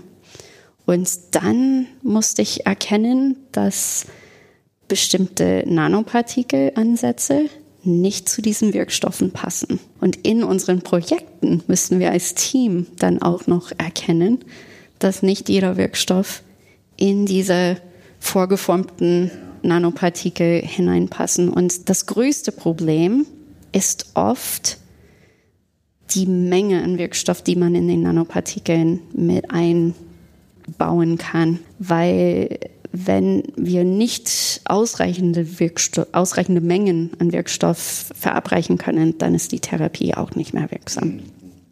Und dann helfen auch die Nanopartikel nicht. Ja, ja, klar, wenn das dann immer in dem Nanopartikel drin bleibt und dann zu langsam rausgeht. Drin bleibt oder wenn wir nicht mal ausreichend Wirkstoff in den Nanopartikeln von vornherein hineinbekommen. Das ist, das ist ein bisschen meine Problematik mit der wissenschaftlichen Literatur momentan, weil wir, ich bin genauso schuldig wie, wie andere Kollegen. Wir veröffentlichen Arbeiten, wo wir sagen, wir haben Wirkstoff in diesen Nanopartikeln beladen. Yay. Wie viel Wirkstoff? Hm, 0,1 Prozent. Ja, ja, ja. Wie viel ist das dann bezogen auf die Therapiemenge? Hm, vielleicht 0,0001 Prozent. Das das ist dann problematisch. Ja, weil das halt erstmal nur der Proof of Concept ist, um mal zu gucken, können wir theoretisch dort nochmal machen und jeder denkt sich dann, naja, das müssen wir dann halt, wenn es mal ernst wird, müssen wir es halt mal optimieren. Genau. Aber das ist dann der Nachteil wieder in der Akademie, wenn du dann mal einmal gezeigt hast, wow, was super Neues, mhm. ja, dann das dann so auszubauen, dass es, ich sag mal, auch anwendbar ist, das ist natürlich wieder eine ganz andere Baustelle und genau. da kriegst du halt als akademisches Institut oder als akademische Gruppe halt nicht mehr den, den Revenue auch mhm, dafür. Ne? Richtig. Mhm. Also was wir in den letzten Projekten versucht haben, sind teilweise Ansätze aus der Industrie, was die Anwendbarkeit vor allem angeht, mit in unserem Projektdesign mit einzubauen. Ja. Und daher haben wir einfach gesagt, wir haben jetzt keine Lieblingsnanopartikel. Wir nehmen das, was tatsächlich zum Ziel führt. Und deshalb habe ich jetzt keine bestimmte Nanopartikel, wo ich sagen würde, das ist toll, weil es, es ist immer die Kombination mit diesem Wirkstoff, ist dieser Nanopartikel sehr effektiv. Du hast ja also einfach einen, Werkzeugkasten aufgebaut und hast gesagt, wir nehmen nicht das eine Lieblingskind, sondern es sind alles meine Kinder und ich werde die jetzt da so benutzen, wie sie am besten zu verwenden sind. Richtig, ja. ganz genau. Und das haben wir jetzt in, in einem Projekt, das in Deutschland angefangen hatte und ich mit nach Wien genommen hatte. Und hier ging es wieder um inhalative Antibiotika mit aber Nanopartikelformulierungen. Und da haben wir jetzt langsam nach vielen Jahren die ersten Ergebnisse. Und meine Gruppe hat tatsächlich in diesem Fall nicht immer die Formulierung gemacht, das haben andere Projektpartner, aber wir haben den Einfluss der Darreichungsform auf die Pharmakokinetik untersucht. Können wir dazu sagen, das ist genau das Antibiotikum. Da hat es hier auch schon eine Episode dazu gegeben, weil mhm. der Florian Kloß war einmal Interviewpartner hier und da haben wir genau über das Antibiotikum gesprochen, was er gegen die Tuberkulose da entwickelt hat. Und du bist jetzt diejenige, die jetzt das in eine inhalative Arzneiform überführt. Genau. Florian ist, ist sehr involviert in die perorale Verabreichung von diesem besonderen Antibiotika. Und wir und unsere Projektpartner hatten eine Nebenfragestellung, ob eine inhalative Verabreichung möglicherweise viel mehr Wirkstoff in der Lunge anbringen könnte und, und dann auch noch zurückhalten könnte, so dass vor allem die pulmonale Tuberkulosekeime möglicherweise besser oder stärker angegriffen werden könnten von dem Wirkstoff. Das war die Fragestellung. Ja, ja, klar, weil, weil auch diese Tuberkulose-Bakterien, die bilden ja da so wachsartige Kompartimente. Dann ist natürlich schon die Idee, wenn man da von außen vielleicht direkt drauf kommt und dann vielleicht mit einem richtigen Hilfsstoff vielleicht sogar sich da noch ein bisschen reinarbeiten kann, dann wäre das natürlich zumindest ein Versuch wert, da mal zu gucken, von zwei Seiten auch angreifen zu können. Richtig, dann auch, ne? richtig, genau, weil der Trick ist, der Wirkstoff kann nur in diesen wachsartigen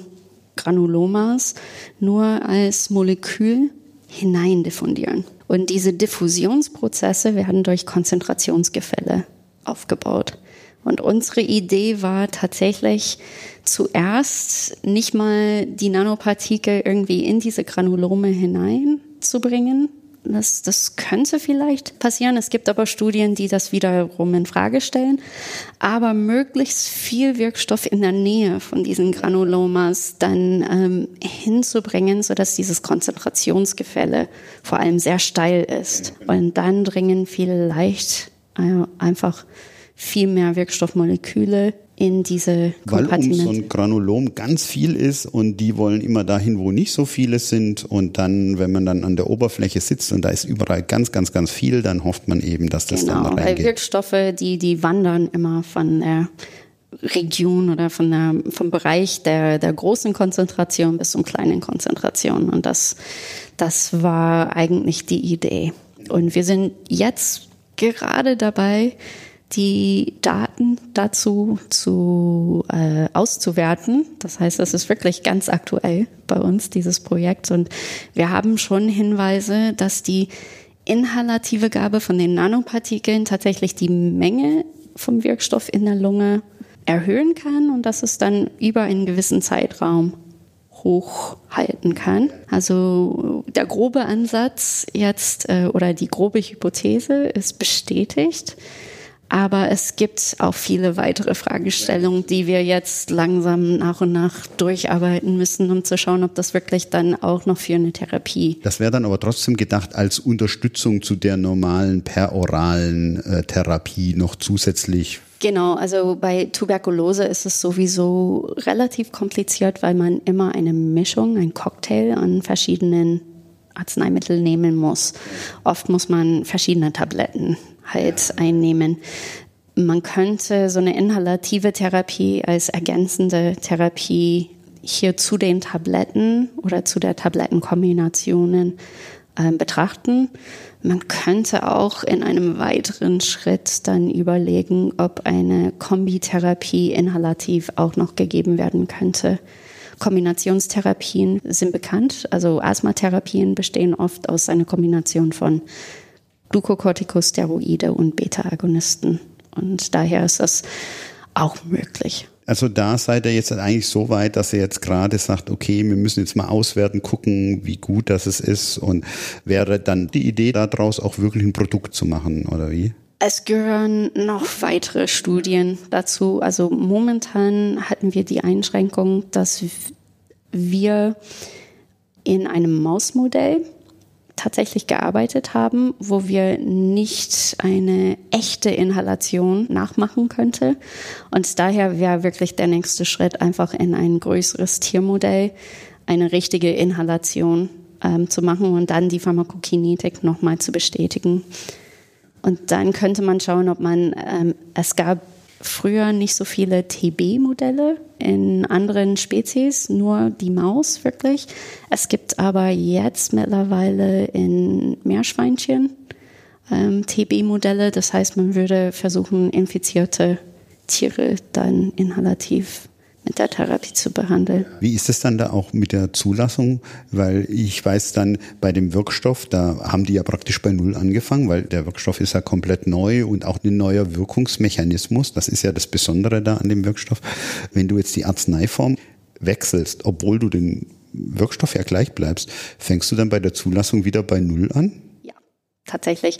Vor allem, wenn das ein Wechsel von einer Tablette zu einem Inhalator ist weil die Verabreichung ganz anders ist, die Pharmakokinetik komplett anders ist. Daher ist das wirklich eine komplett neue Zulassungsschiene. Weil dann halt auch die Gefährlichkeit, also Toxikologie wieder neu bestimmt werden muss, weil ja, wenn das schneller wirksam werden kann, könnte es auch schneller toxisch werden. Ganz genau. Also sind die, die Pharmakokinetik von dem bekannten Wirkstoff wird ganz anders sein. Dann sind andere Hilfsstoffe, andere Verabreichungen zu den klinischen Studien werden auch vor allem bei Inhalationstherapien auch die Anwendung des Inhalators überprüft. Wenn Patienten das wirklich nicht richtig einnehmen können, dann kommt der Wirkstoff auch nicht ah, dahin kommt, an. Das ist nochmal eine zusätzliche Komplikation dann nochmal dazu, weil Tablette ist klar, genau. ist, das ist diese Kugel oder dieses Teilfeste. Aber natürlich, ja klar, wenn man dann nicht richtig einatmet bei, bei der Inhalation, dann ist das natürlich schon ein Problem. Ja, klar. Genau. Man muss schon sagen, dass die Hürden einer Inhalationstherapie viel, viel höher sind als eine einfache Tablette. Und wahrscheinlich müsste die Inhalationstherapie deutliche Vorteile gegenüber der Tablette vorweisen, um überhaupt in den klinischen Studien ähm, hineinkommen zu dürfen. Oder aus den klinischen Studien für eine Zulassung müsste ein deutlicher Vorteil vorliegen. Und das ist auch, äh, wenn man die Wirtschaftlichkeit der beiden Darreichungsformen auch äh, miteinander vergleicht, die Inhalationstherapie ist viel, viel teurer. Und daher muss man wirklich gute Gründe haben. Und in vielen Fällen, weil wir ja viele Inhalationstherapien kennen, in vielen Fällen wie Asthma, ähm, COPD, lohnt es sich auf jeden Fall.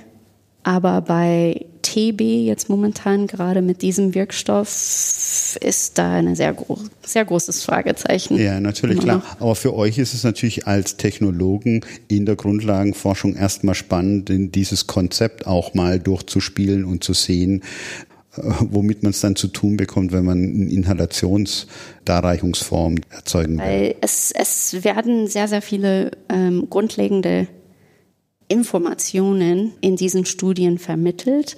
Die lassen sich möglicherweise auf anderen Wirkstoffe oder andere Indikationen auch noch übertragen. Daher kann man sehr, sehr viel aus so einer Studie lernen. Und wenn es für dieses Projekt nicht unbedingt zu einem Produkt führt, könnte es sein, dass es dann für andere Projekte auch sehr sehr wichtig sein könnte. Das ist jetzt eigentlich auch dann in deiner Gruppe so dann das Hauptthema, dieses inhalative Antibiotikum.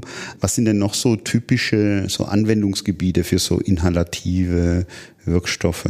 Neben Asthma und COPD, was wirklich die Haupterkrankungen ähm, sind, äh, gibt es die Mukoviszidose, ähm, weil dort sind begleitend zu der Erkrankung oft viele bakterielle Infektionen in der Lunge und da werden viele ähm, Antibiotika inhalativ genommen oder schleimlösende Mittel auch noch und zunehmend werden auch andere ähm, Lungeninfektionen vermehrt mit Antibiotika behandelt, bakterielle Infektionen, aber dann hatten wir auch Covid und es gibt äh, viele virale Atemwegserkrankungen.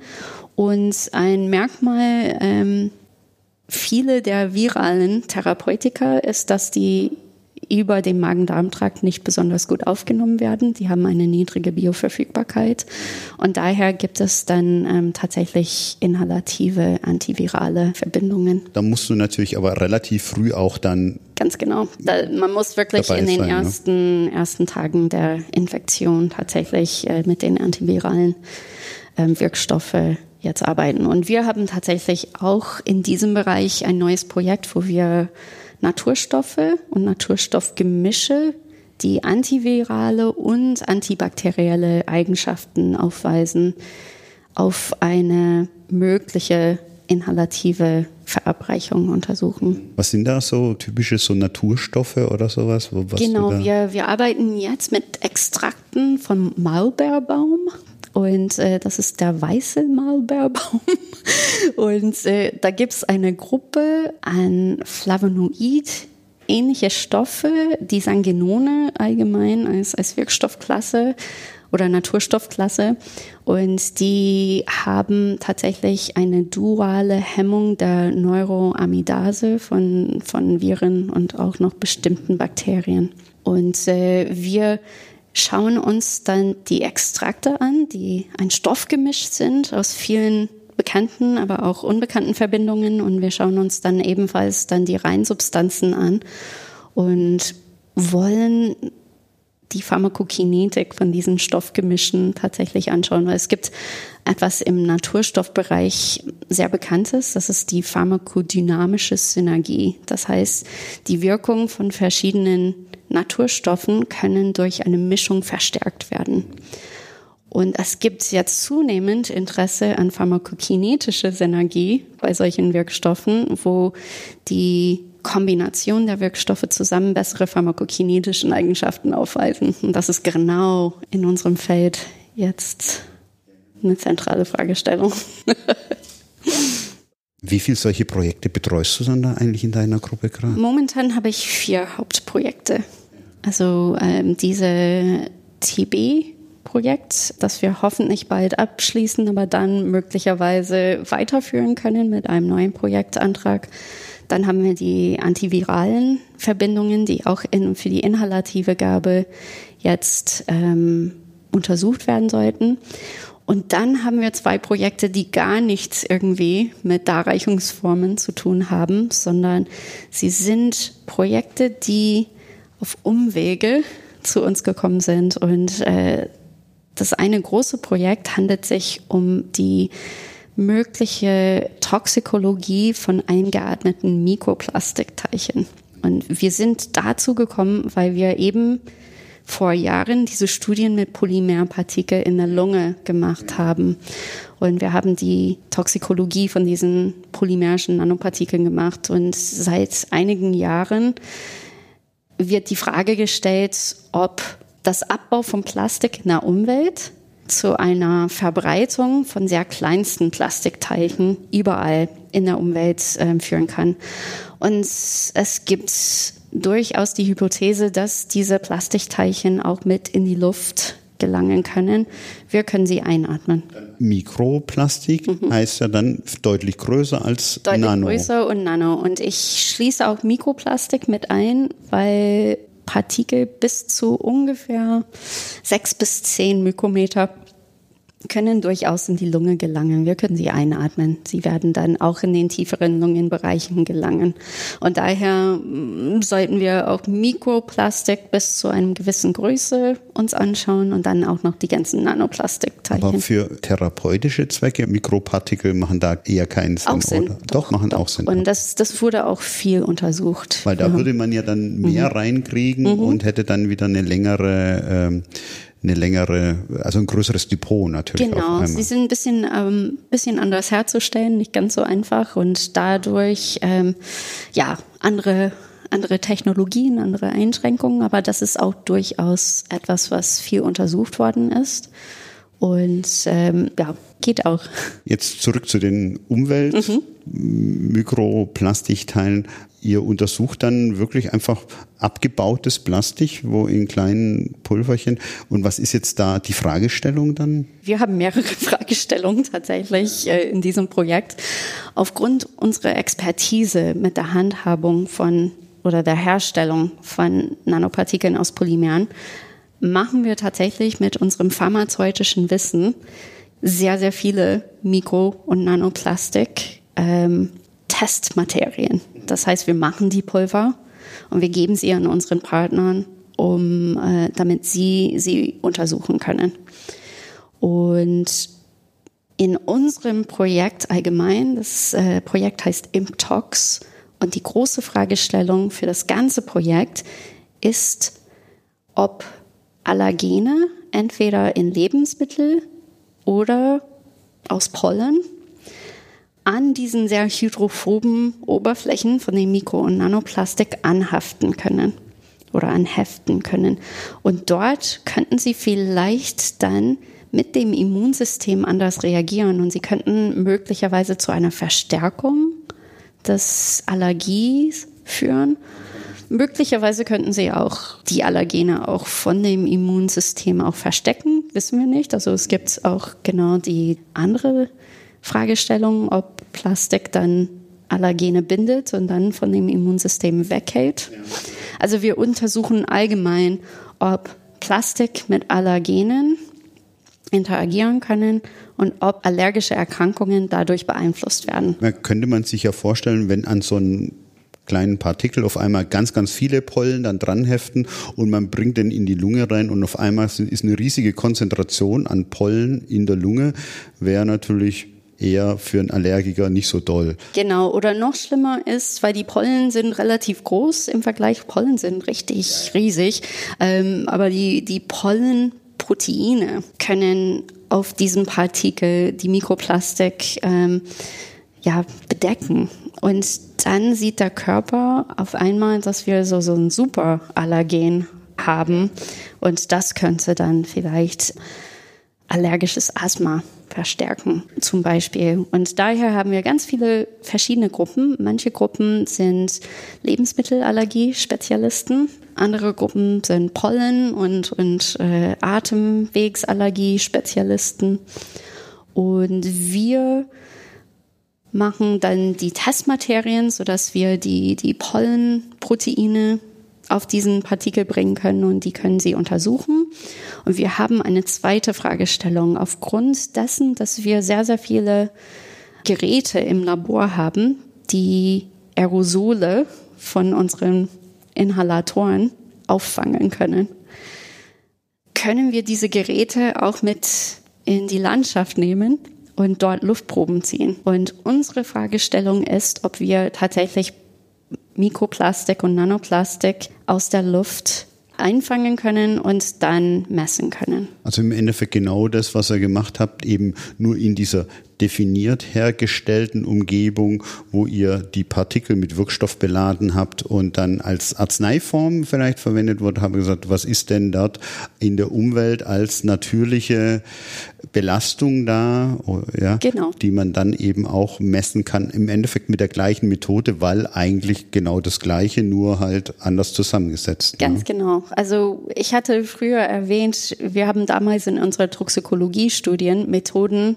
aus der Umwelttoxikologie für eine pharmazeutische Fragestellung verwendet. Und jetzt machen wir das umgekehrt. Wir nehmen pharmazeutische Methoden, um eine Umweltfragestellung zu klären. Und das war eine super spannende äh, Geschichte. Das ist noch nicht ausgewertet, aber wir haben unsere Messgerät aus dem Labor genommen und wir haben es ans Meer getragen, weil eine Fragestellung war, wenn die, die Meere zunehmend mit Plastikmüll belastet sind, könnten dann die Plastikflaschen zum Beispiel jetzt äh, sich in dem Meereswasser abbauen, immer zu immer kleineren Teichen führen und dann mit dem Meeresaerosol in erhöhten Konzentrationen eingeatmet werden. Und wir gehen seit Jahr, Jahrhunderten ans Meer, um und die reine Luft und uns zu erholen. um uns zu erholen, Lungenerkrankungen du zu therapieren. jetzt gerade ganz vielen Leuten den, den, den, Sommerurlaub. Nein, noch nicht, noch nicht, weil wir noch keine Ergebnisse haben. In ein paar Monaten wissen wir äh, Bescheid. Also wir haben erstmal Proben direkt am Meer gemacht und dann ein kleines bisschen weiter inland und dann waren wir auch an einem See in Österreich und haben weitere Messungen gemacht, so dass wir so diese verschiedenen geografischen Orten so kann man sich seinen, seinen Sommerurlaub auch finanzieren lassen. Ne? Ich muss jetzt unbedingt mein Gerät am Strand aufbauen. Ja, wir waren auch in Kroatien auf so eine kroatische Insel. Es war traumhaft, wirklich. Wir haben solche schöne Fotos gemacht mit unserem Aerosolgerät und Sonnenuntergang.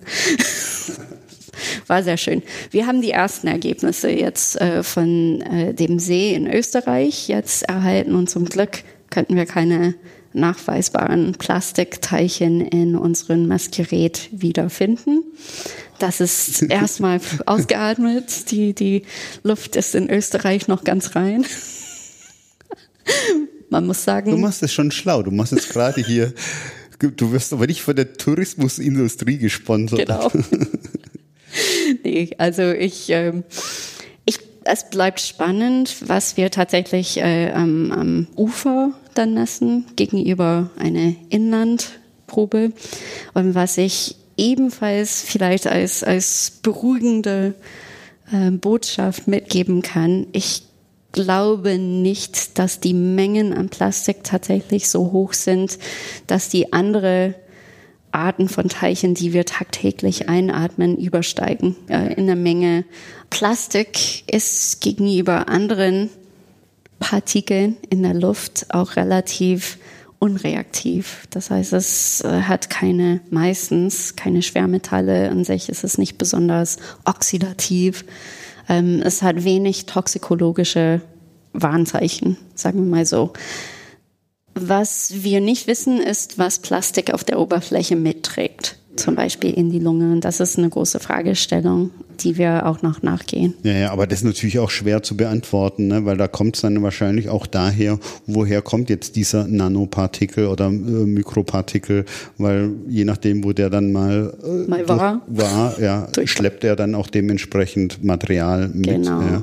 Naja, und dann ist natürlich auch diese Aerosolfrage auch nochmal sehr speziell, ne? weil der Großteil natürlich dieser Partikel, die werden im Wasser bleiben und die Frage ist ja dann da, was dann die Organismen, die es direkt mit aufnehmen, was passiert mit denen, vor allen Dingen, wenn du ja erzählt hast, dass so Nano- und Mikropartikel halt auch in der Lunge bei uns entzündliche Vorgänge machen können, dann ist es natürlich klar, wenn ein Fisch oder das ganze Plankton, was da ist, wo, wo natürlich dann auch, ich sag mal, Organismus-Partikel-Verhältnis nochmal ein ganz anderes ist, äh, als jetzt bei uns Menschen, wo es dann halt so ein Partikel winzig klein ist. Wenn du ein Einzeller bist, dann ist auf einmal im Vergleich dazu der, der kleine Partikel doch mhm. riesig groß. Ne? Richtig, richtig. Und es gibt einfach sehr, sehr viele Studien in der Umwelttoxikologie genau zu dieser Fragestellung.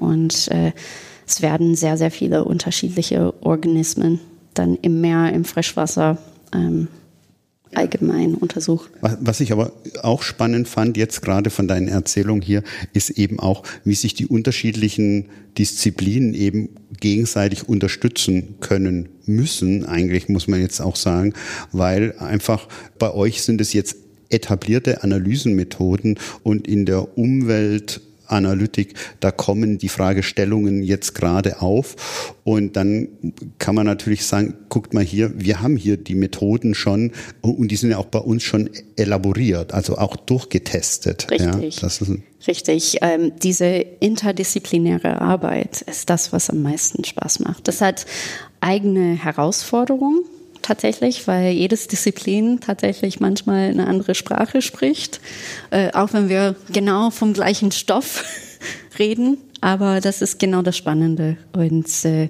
das sehen wir vielleicht ähm, gerade als Merkmal der pharmazeutischen Technologen. Das muss ich einfach anpreisen. Pharmazeutische Technologen sind von der Grundausbildung darauf bedacht, sehr interdisziplinär sich auszubilden. Wir müssen tatsächlich alles von der Chemie bis hin zu der Physik, äh, physikalische Chemie, ähm, Anatomie, Physiologie, also von, von, von dem Wirkstoff bis zum Patienten und zunehmend auch mehr über psychologische Fragestellungen. Was machen Patienten tatsächlich mit diesem Produkt? Wir, wir müssen uns sehr breit aufstellen. Und ich glaube, das führt dazu, dass wir sehr schnell lernen, was sind die Sprachen der anderen und wir können uns sehr gut anpassen und wir können auch als Dolmetscher zwischen den Disziplinen irgendwie vermitteln. Und das sehe ich auch in diesem Plastikwelt oder Plastikprojekten. Es sind sehr, sehr viele unterschiedliche Disziplinen beteiligt.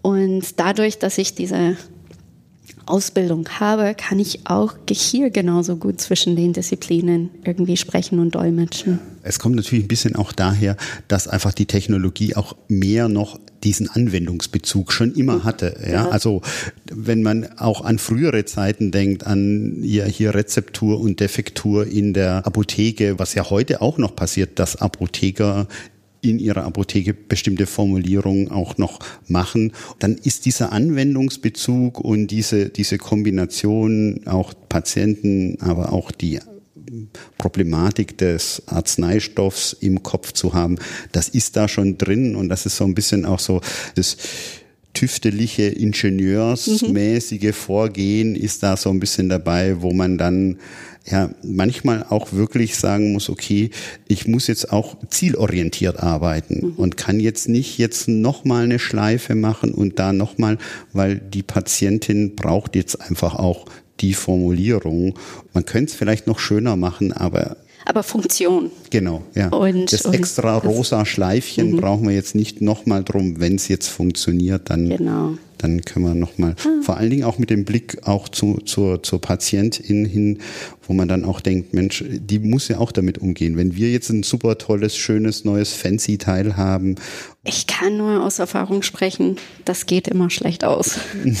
ja, genau. Also es muss schlicht, es muss funktionstüchtig sein, es muss den Patientenbedürfnisse tatsächlich entsprechen.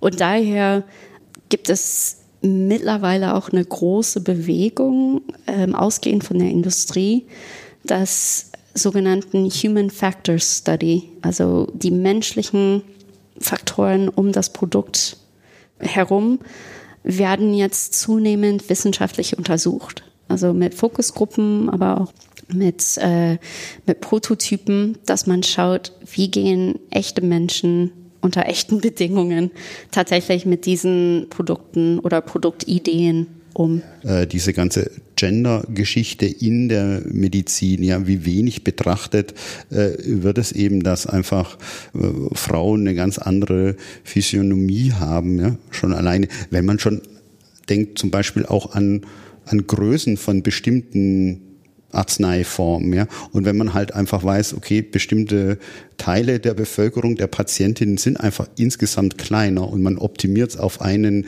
auf eine Kohorte, die vielleicht gerade so mal ein bisschen größer ist, dann ist es halt für diejenigen, die dann halt kleiner sind, halt nicht so nett, dann diese Arzneiform zu sich zu nehmen und damit einfach auch schlechter für die im Großen und Ganzen. Ne? Es gibt mittlerweile sehr, sehr viele interessante, sehr spannende Studien dazu, vor allem in älteren Patientengruppen und auch in Kindern.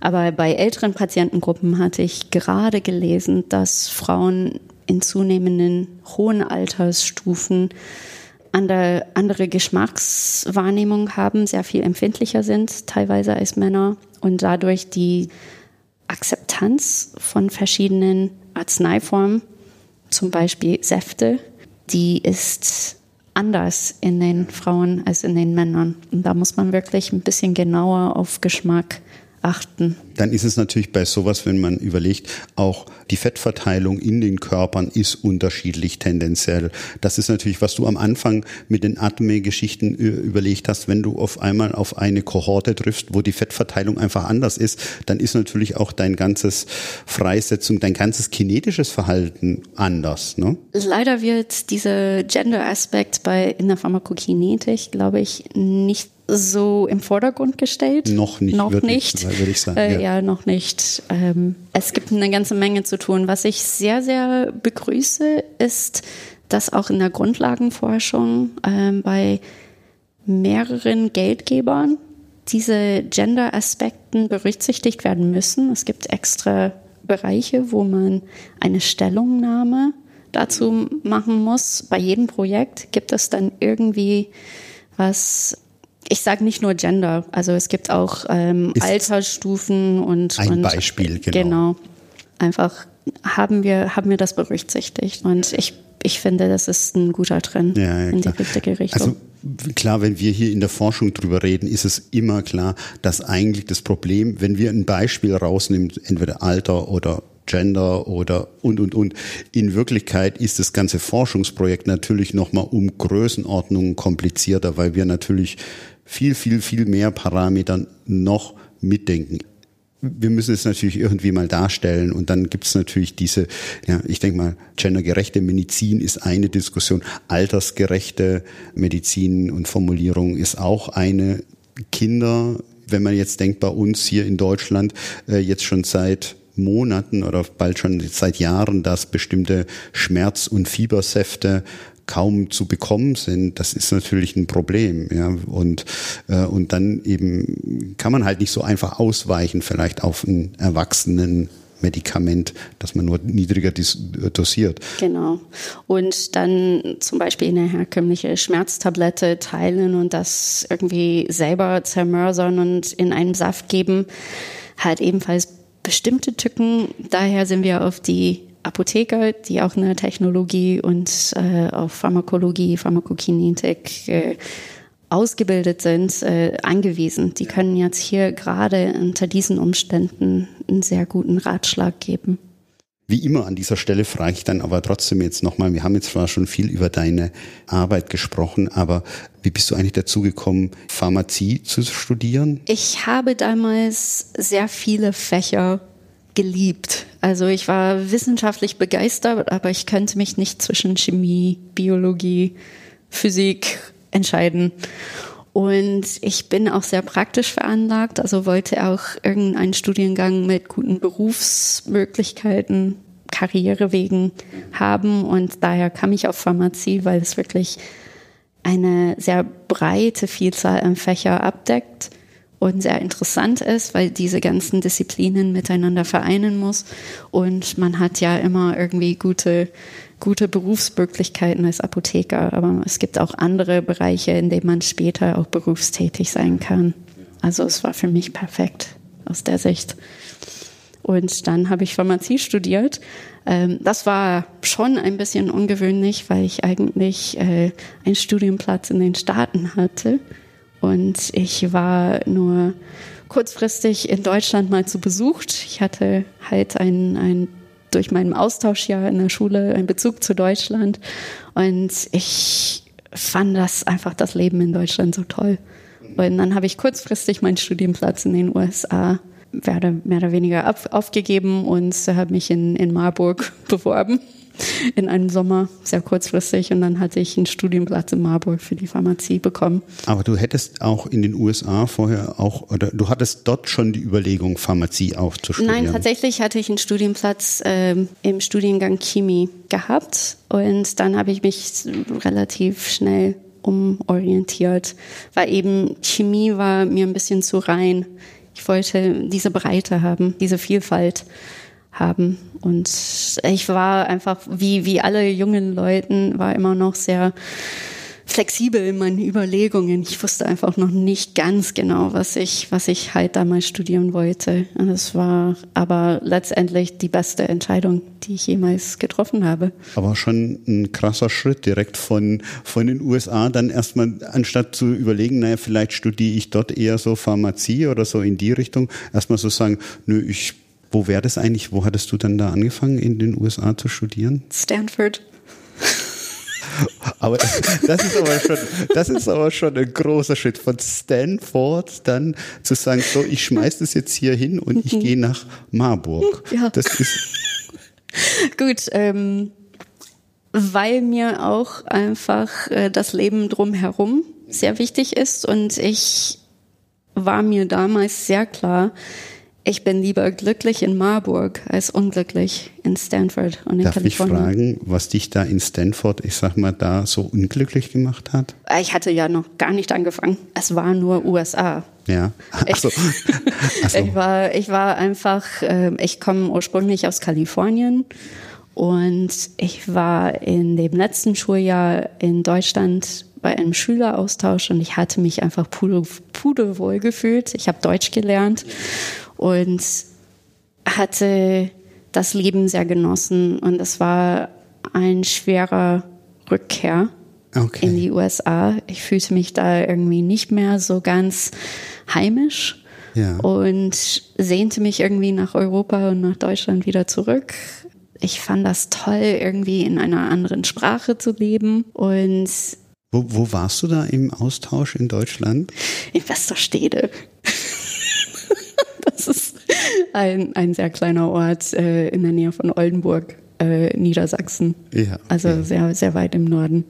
Aber ich habe eine, eine tolle Gastfamilie gehabt und das hat irgendwie mein Leben hier wirklich geebnet, weil ich, ich wurde sofort irgendwie in der Gesellschaft mit aufgenommen und ich fühlte mich sehr, sehr wohl. Dann bist du hier wahrscheinlich auch zur Schule gegangen eine genau, Weile lang? Genau, so. Gymnasium, ein Jahr lang und fühlte mich da irgendwie wie, wie eine Einheimische. Ich habe immer noch Kontakt zu meinen, meinen Kommilitonen damals aus der Abi-Zeit äh, da gehabt und zurück nach Kalifornien war ein Schock. Das war irgendwie ein Kulturschock in die andere Richtung und das fiel mir sehr, sehr, sehr schwer. Und deshalb hatte ich mich zwar irgendwie beworben bei Universitäten. Ich hatte auch dann zum Glück diesen tollen Studienplatz, aber es hatte auch wirtschaftlichen Konsequenzen gehabt. Also Stanford war auch zu der damaligen Zeit kein billiges Pflaster. Kein billiges Pflaster und meine Geschwister hätten vielleicht dann auch eingeschränkte Möglichkeiten. Also habe ich meine Familie auch so, so ein bisschen einen Gefallen getan, indem ich mich für Marburg entschieden habe. Und okay. dadurch, ja, ist alles gut ausgegangen. Da, da, muss ich aber, entschuldige, da ja. muss ich nochmal nachfragen. Du hast dann einfach dann die, die Koffer gepackt. Also hattest du dann schon angefangen, in Stanford zu Nein, studieren? Ich, es war kurz davor. Ich war, ähm, ich sollte im September dort anfangen und ich bin im Juni für den Sommer wieder zurück nach Deutschland gekommen, nur für einen Besuch. Und äh, ich habe alles wieder vorgefunden, wie es damals war. Und ich war wieder glücklich und dann während dieses Sommers habe ich gedacht, was mache ich hier? Ich studiere irgendwo, wo ich nicht wirklich hin will und ich bezahle so viel Geld und mit dem Studiengang bin ich auch nicht ganz so zufrieden.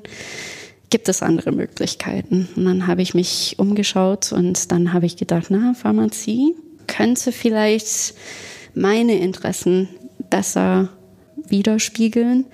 Und ich muss sagen, die deutschen Steuerzahler sind auch sehr großzügig und sie, ich dürfte als, als Ausländerin auch noch hier genauso studieren wie allen anderen, ohne zusätzlichen Studiengebühren. Also es war sehr großzügig. Und daher habe ich diesen Weg gewählt. Und dann habe ich im, im März dann zum Sommersemester in Marburg angefangen. Aber also du hattest die Schule dann aber fertig gemacht in den USA, dann genau. und, und die Anerkennung dann hier war klar, Abitur und die Voraussetzungen sind gegeben und man wird ja zum Teil zugeteilt, wo man dann studieren darf. Und das war ja dann bei dir wahrscheinlich auch so ein Losverfahren über die, äh, wie, wie heißt das nochmal, Studien? Ja, äh, ähm, Verteilungszentral, ja, ja, äh, ZVS. ZVS, genau, mhm. ja, zentrale Studien. Äh, weiß man nicht. Gucke ich nach, kommt in den Show Notes. Hattest du den irgendwie einen Schwerpunkt, dass du dann da dort eher in Norden bleibst oder hast du gesagt, egal wo, Hauptsache Deutschland? Nein, tatsächlich ist es bei ausländischen Bewerber, Bewerberinnen anders. Man muss sich direkt bewerben. Und ich hatte mich im Bekanntenkreis einfach ein bisschen umgehört und hatte gefragt, welche sind die Standorte, wo Pharmazie vielleicht einen guten Ruf hat. Marburg war unter den Standorten. Ich glaube, ich habe mich in Tübingen und, und vielleicht irgendwo anders beworben, weiß ich nicht mehr. Und Marburg hat zuerst zugesagt und da bin ich hin. First come, first serve. First come, first serve. genau. Und dann hast du also in, in, in Marburg studiert, mhm. warst dort glücklich offensichtlich. Sehr glücklich ja. und bin ich gleich zur Promotion auch noch weiter geblieben. Okay. Also ich war sehr lange in Marburg. Ja. Und äh, dann wollte ich tatsächlich auch nicht unbedingt zurück in den Staaten. Das war mehr oder weniger so, so eine Privatsache. Mein damaliger Freund, der in den Neurowissenschaften promoviert hatte, wollte unbedingt in den Staaten ein Postdoc machen. Für hier aus Deutschland ist Staaten genau. das der große. Wenn man Wissenschaft machen will, muss man mindestens äh, ein Postdoc in den Staaten gemacht haben oder vielleicht woanders. Ähm, und wir haben uns abgemacht, dass wir dann irgendwie Postdocs in Kalifornien aussuchen, so dass ich meine Familie sehen könnte. Ähm, war ganz nett, aber wir haben dann kurz darauf den Schluss gemacht. Und dann war ich wieder in den Staaten und war totunglücklich wieder. Also die, diese Postdoc-Zeit, die Firma war toll. Ah, ich habe mich sehr gefreut, dort äh, diese, diese Erfahrung gemacht zu haben, weil in der Industrie zu arbeiten ist wirklich eine tolle Erfahrung. Und das war so eine kleine, sehr bewegliche Biotech-Firma, richtig tolle Stimmung. Ähm, das war fast wie in dem Fernsehen. so diese, diese kleinen Start-up-Atmosphäre. Äh, Aber mir fehlte dann halt Europa. Und in Deutschland war es zu der Zeit ist immer noch ähm, sehr, sehr schwierig, nach der Postdoc irgendwie eine akademische Stelle zu finden. Und äh, es kam aber eine Stelle in Großbritannien, in London, die, die auf meinen eigenen Kompetenzen gepasst hatte. Und ich kannte auch sogar Personen in diesem Institut und ich, ich mochte sie sehr gerne. Und daher bin ich diesen Umweg über Großbritannien dann. Äh Muss man auch ein bisschen sagen, so die Pharmazie gerade in Europa, das ist ein bisschen eine eingeschworene Gesellschaft. Also die, man kennt sich, ja. Genau. Und in, im Bereich äh, Forschung zur inhalativen dann ähm, wird, die Gruppe noch kleiner. Dann wird ne? die Gruppe noch kleiner und, und äh, ja, und in London haben die Kollegen auch diesen ähnlichen Schwerpunkt Inhalativtherapien, aber das war sehr komplementär. Es waren Pharmakologen da, die wirklich tolle neue Wirkstoffe entwickelt hatten und dann auch noch andere Kollegen aus den Umweltwissenschaften, die in der Toxikologie mit eingestiegen ja. sind. Also es war ein sehr, sehr tolles Umfeld, aber nach elf Jahren habe ich den Sprung wieder in den deutschsprachigen Raum dann gemacht und habe dann die erste Professorstelle in Halle ähm, und dann jetzt Wien. Ja, ja, ich weiß, weil hier ein gemeinsamer Freund von uns, der Timo Niedermeyer, hat ja, mir schon gesagt, ja, genau, N, Timo. Äh, Lea N mhm. kenne ich, ja. Richtig. Und dann kenne ich doch, war doch vorher bei uns. Ich hatte ihn nämlich auf den Wirkstofftagen getroffen, jetzt vor ein paar Tagen, und habe gesagt, ah, ich habe jetzt bald mit einer Professorin eine, ein Gespräch über pharmazeutische Technologie. Und dann hat er gesagt, Lea N, die kenne ich doch. ich soll dich auch schön grüßen da nochmal. Und ganz lieben Grüß zurück. Und dann, dann warst du da in Halle. Super schöner Campus dort auch, da auf dem Weinberger oben dann drauf und Halle an sich. Ich weiß, weil ein lieber Freund von mir macht dort die äh, pharmazeutische Chemie. Während ich promoviert hat, hat er habilitiert bei Hans-Dieter Hölche, ah, äh, Wolfgang Sippel. Ja, ja, ja, ja, ja. ja. Kennst du wahrscheinlich dann auch. auch. Von dem habe ich viel gelernt. Wie lange warst du dann in Halle?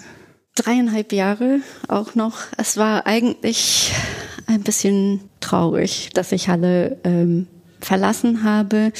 Es war leider einfach ungünstigen Zuständen. Also es ging tatsächlich um, um eine Stelle für meinen Mann, der mitgekommen ist aus Großbritannien und wie wir wissen, Dual-Career-Möglichkeiten für zwei Wissenschaftler extrem im akademischen ja. Bereich ist extrem schwierig und in Halle hatten sie diese Stelle nicht gehabt und sie sagten, ich sollte mich wegbewerben um eine Stelle zu verhandeln. Und das habe ich dann in Wien gemacht. Aber in Wien hatten sie leider, und das sage ich sehr schwermütig, hatten sie leider zu der Zeit ein Budget, was wirklich unglaublich war. Das war einfach eine einmalige Chance. Und ich wusste als pharmazeutische Technologen, ähm, findet man solche großzügige Angebote nicht so häufig.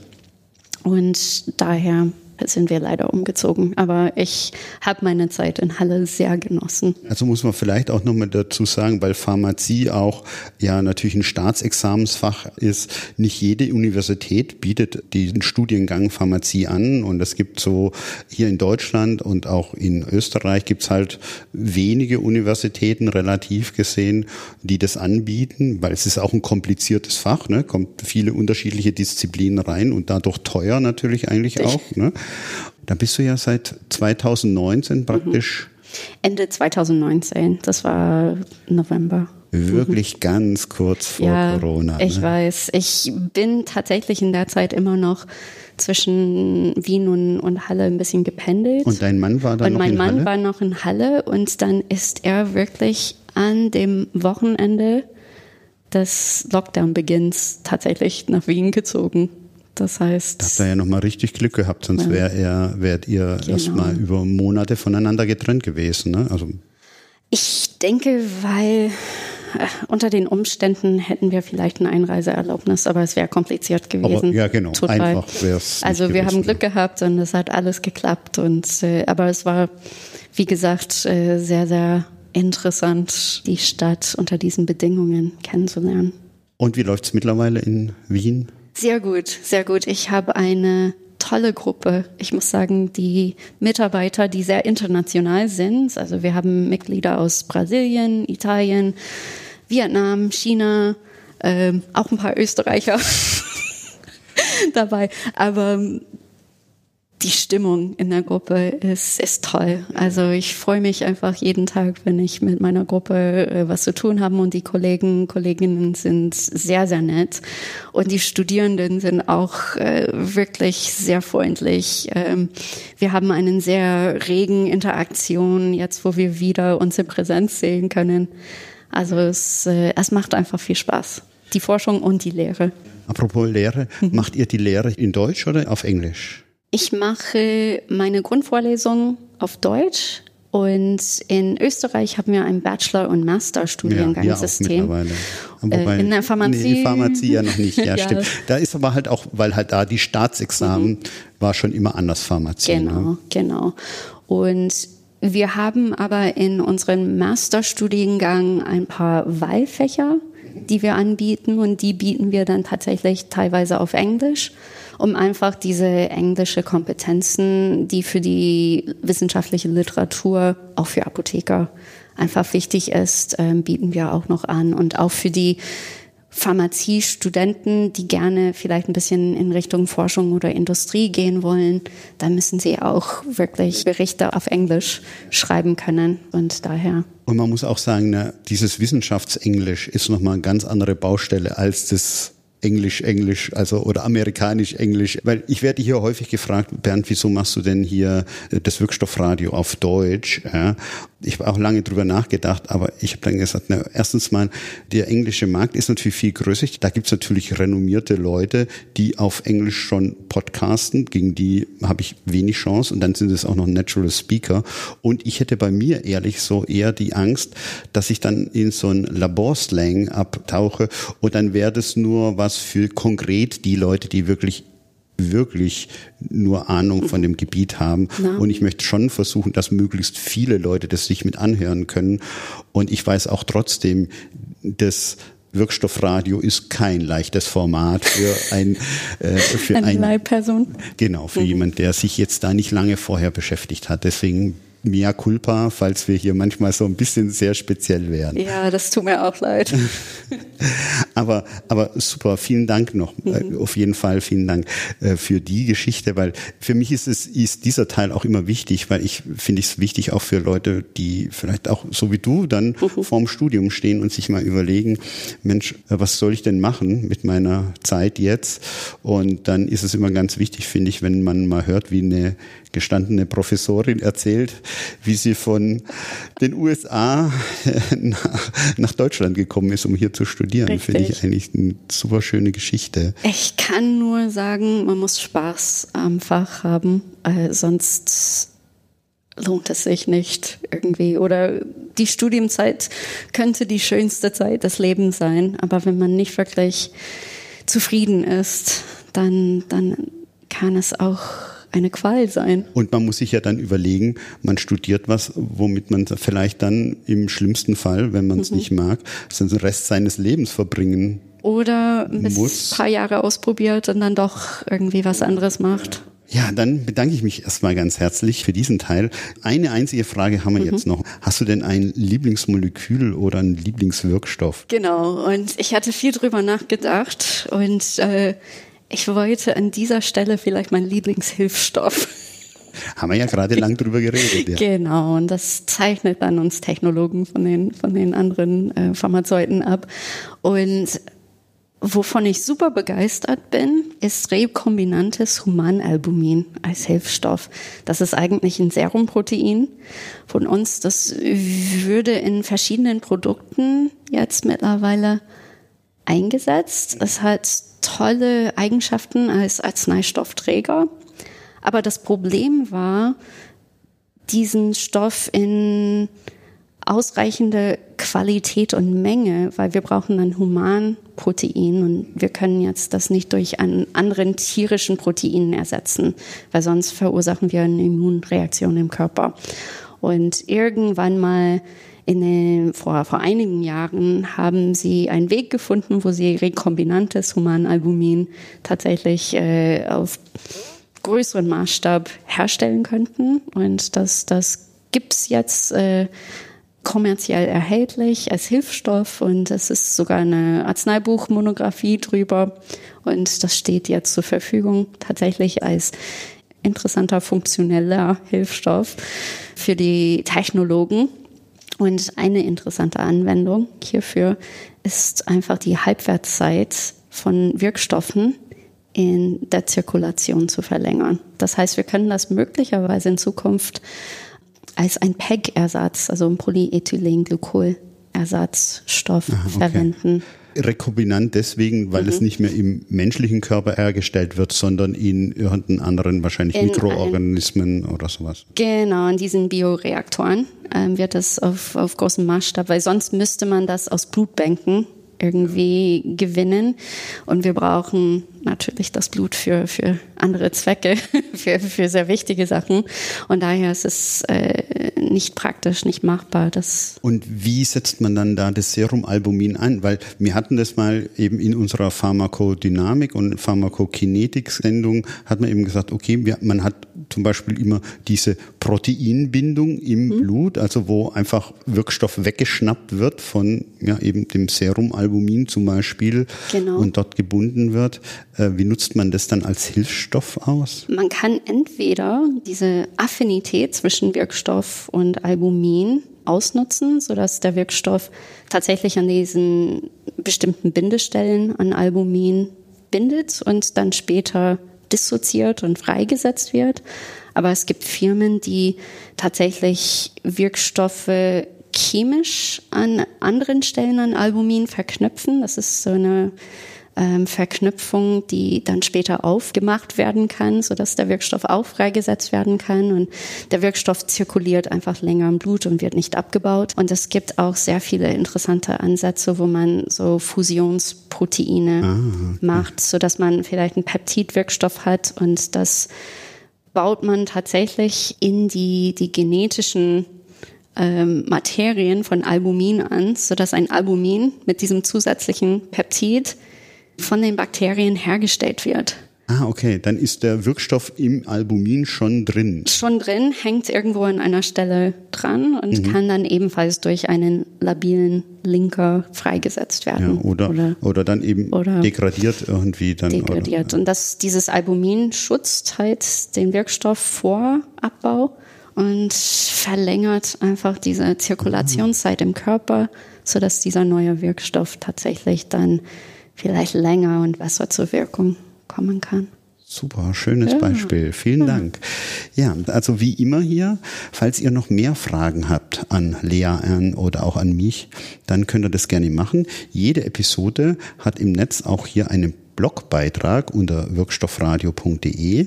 Wir sind auch zu erreichen über unsere Kontaktmail info at wirkstoffradio.de oder über Twitter unter @wirkstoffradio, mittlerweile auch unter Mastodon unter @wirkstoffradio podcasts.social. Und falls ihr uns vielleicht jetzt, weil ihr uns am Telefon hört, auch direkt benachrichtigen wollt, wir haben ein Feedback-Telefon. Das ist die 0049 30 74 69 1064. Ich sag's nochmal. 030 74 69 1064. Und wenn ihr da auf diesen Anrufbeantworter was draufsprecht und ihr uns das erlaubt, dann werden wir das vielleicht auch mal in einer Episode hier verwenden. Jetzt ganz zum Schluss noch hier, wie immer, es ist für uns wichtig als Format, wenn ihr uns vielleicht eine kleine Rezension oder eine Bewertung schreibt. Das kann man machen unter iTunes oder Apple Podcasts mittlerweile oder panoptikum.social oder in allen Verzeichnissen, wo man auch noch Podcasts bewerten kann. Es gibt da die Möglichkeit, Sternchen, Herzchen oder vielleicht mal einen kleinen Satz zu, zu schreiben, was euch gefällt. Das würde uns sehr helfen, weil ihr wisst ja, die Algorithmen, die helfen dann auch uns, dass wir mehr gehört, gesehen und dann vielleicht die spannenden Geschichten von Lea an vielleicht auch weiter verbreitet werden. Dann bleibt mir eigentlich nur noch, mich bei dir zu bedanken. Vielen Dank, Lea An, dass du dir die Zeit genommen hast. Vor allen Dingen, dass du von, von Wien nach Berlin extra hierher gefahren bist. Und für euch bleibt gesund und tschüss. Tschüss.